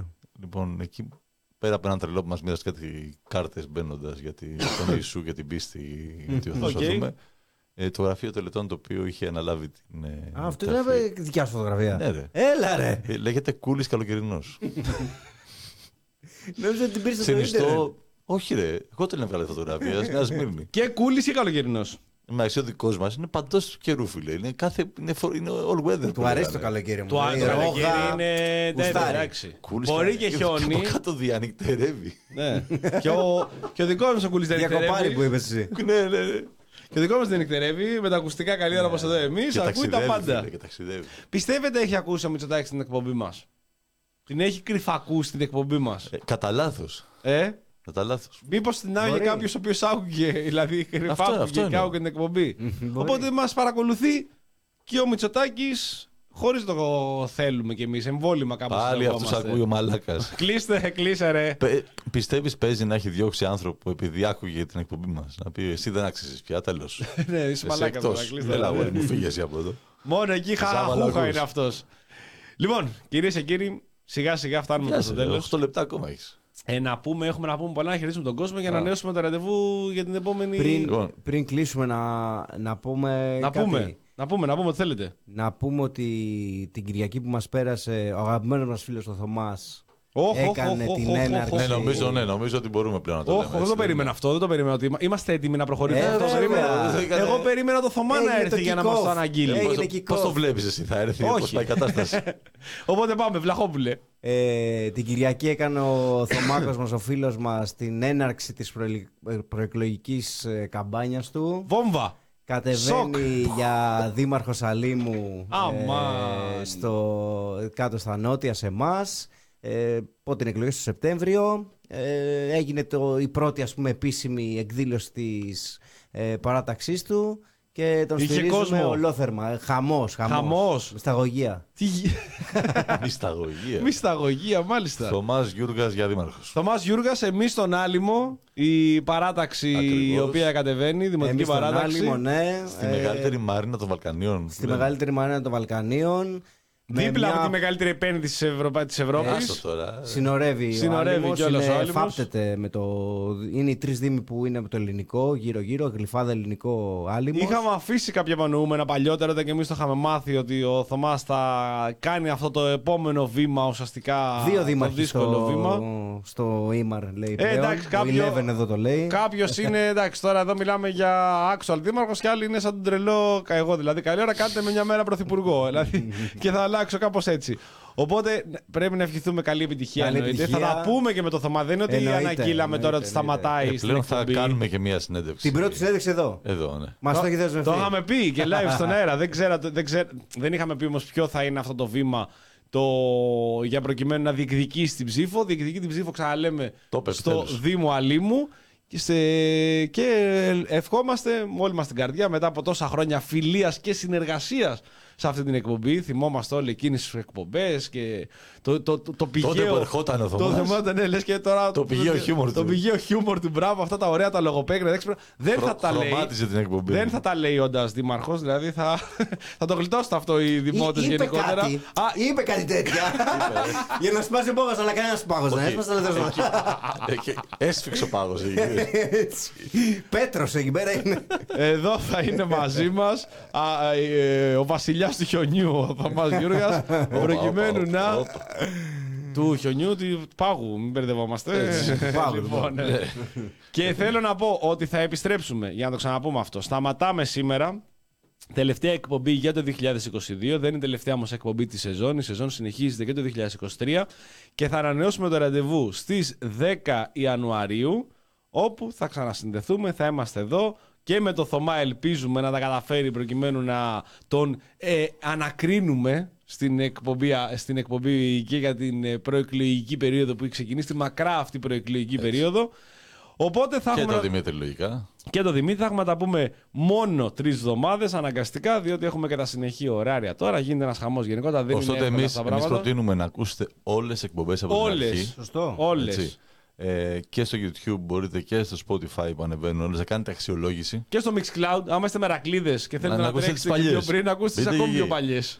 Όσοι θέλετε να στηρίξετε την προσπάθεια που κάνουμε εδώ, ε, σαν ως τη Μονίμαρ, μπορείτε να μπείτε στο Buy Me a Coffee και να μας κεράσετε ένα καφέ. Ευχαριστούμε τους φίλους. Ευχαριστούμε πολύ τα παιδιά που έσπευσαν την πρώτη εβδομάδα. Ευχαριστούμε όσους στο chat μέσω του, αυτής της, ε, του κουμπιού που υπάρχει κάτω-κάτω του support ε, βοηθάνε, ε, μας βοηθάνε και μέσα από το chat. Περισσότερο απ' όλα μας Εξακολουθούμε ακούτε. να στηρίζουμε και το The Best Project που μας φιλοξενεί Εννοείται. εδώ. Περισσότερο απ' όλα μας, ε, μας βοηθάτε και μα, που μας ακούτε και είστε εδώ πέρα με τα σχόλιά σας, με τις παρατηρήσεις σας, με τις κάποιες φορές έτσι κοροϊδίες σας. Δεν πειράζει. Έχω μεγάλη καρδιά και συγχωρώ. Δεν είπα... Σχο... Είπα κανένα προκειμένου σήμερα. Εδώ, σας προκαλώ. Αυτό είπα πριν αγαπητοί από μας λίγο. ακροατές. Πριν από λίγο που είπα το είπε. Ναι, ναι, ναι. Μία φορά. Ναι, ναι. Ε, μία φορά. Ε, ναι, ρε, παιδί, και μα, στην προηγούμενη το είπε- εκπομπή, Το είπες πριν- προκειμένου προκειμένου να μπορείς να υποστηρίξεις αυτό που έλεγες. Πριν- και στην προηγούμενη εκπομπή μια φορά το είπα. Τώρα δεν ξέρω τι λέτε εσείς. Τώρα εντάξει, Πριν κάνα μισό ώρα το πες δύο φορές την ίδια πόρτα, εντάξει δεν πειράζει. Το είπα πάλι. λοιπόν, σφινάκι, είπαμε την επόμενη φορά στην εκπομπή. Θα φύγουμε από εδώ. Παιχνίδι με σφινάκι, όποτε το λέω προκειμένου. Γκαπ, το κατεβάζουμε. προκειμένου να. Όλοι. Προκειμένου να. Τσάκ, πάμε, γεια μας. λοιπόν, ευχαριστούμε πάρα πολύ και που ήσασταν σήμερα μαζί μας. Ανανεώνουμε το ραντεβού, είπαμε, μετά από τρεις εβδομάδες. Ε, Νόστιμο Νίμαρ, The Press Project προς τα προσωπικά μας προφίλ. Κος Βλαχόπουλος, Καληνύχτα σε όλους. Καλές γιορτές. Γιάννης Μπάκος. Καλή σε όλους, ευχαριστούμε. Καλές γιορτές. Όχι καλά Χριστούγεννα, καλές γιορτές. Καλές γιορτές. Κωνσταντίνος Μπογδάνο Τρίγκερτ. Μόλις τώρα. Γιατί δεν είπε καλά Χριστούγεννα, Μήπως είναι μουσουλμανό. Καλές γιορτές. Ε, χρόνια πολλά σε όλους. Να περάσετε καλά, να ξεκουραστείτε. Καλές δουλειές που εργαζόμαστε. Να βγάλουμε κανένα φράγκο παραπάνω. Και υπομονή. Ε, και το υπομονή. έμπορα, ρε, Και Μαλτή, πάρα, έχει πολλά, πάθει, ρε, φίλε. και πάρα πολύ υπομονή, διότι. Και κουράγιο, παιδιά, και στους δυο σας, γιατί θα έχετε... Τι να- τι να δύσκολο κάνουμε, τι να κάνουμε. μήνα. Θα, τα, θα τα καταφέρουμε. Το βγάλουμε. Καλό βράδυ σε όλους. Το πρόγραμμα συνεχίζεται. Με Ναι, λογικά, ναι. Σπύρο γραμμένο, κατά πάσα Προκειμένου να πάω για ύπνο. Προκειμένου να πάμε για ύπνο. Έλα ρε, μόνο δύο φορές το πάρε, μην κορυδεύετε. Καλό βράδυ σε όλους.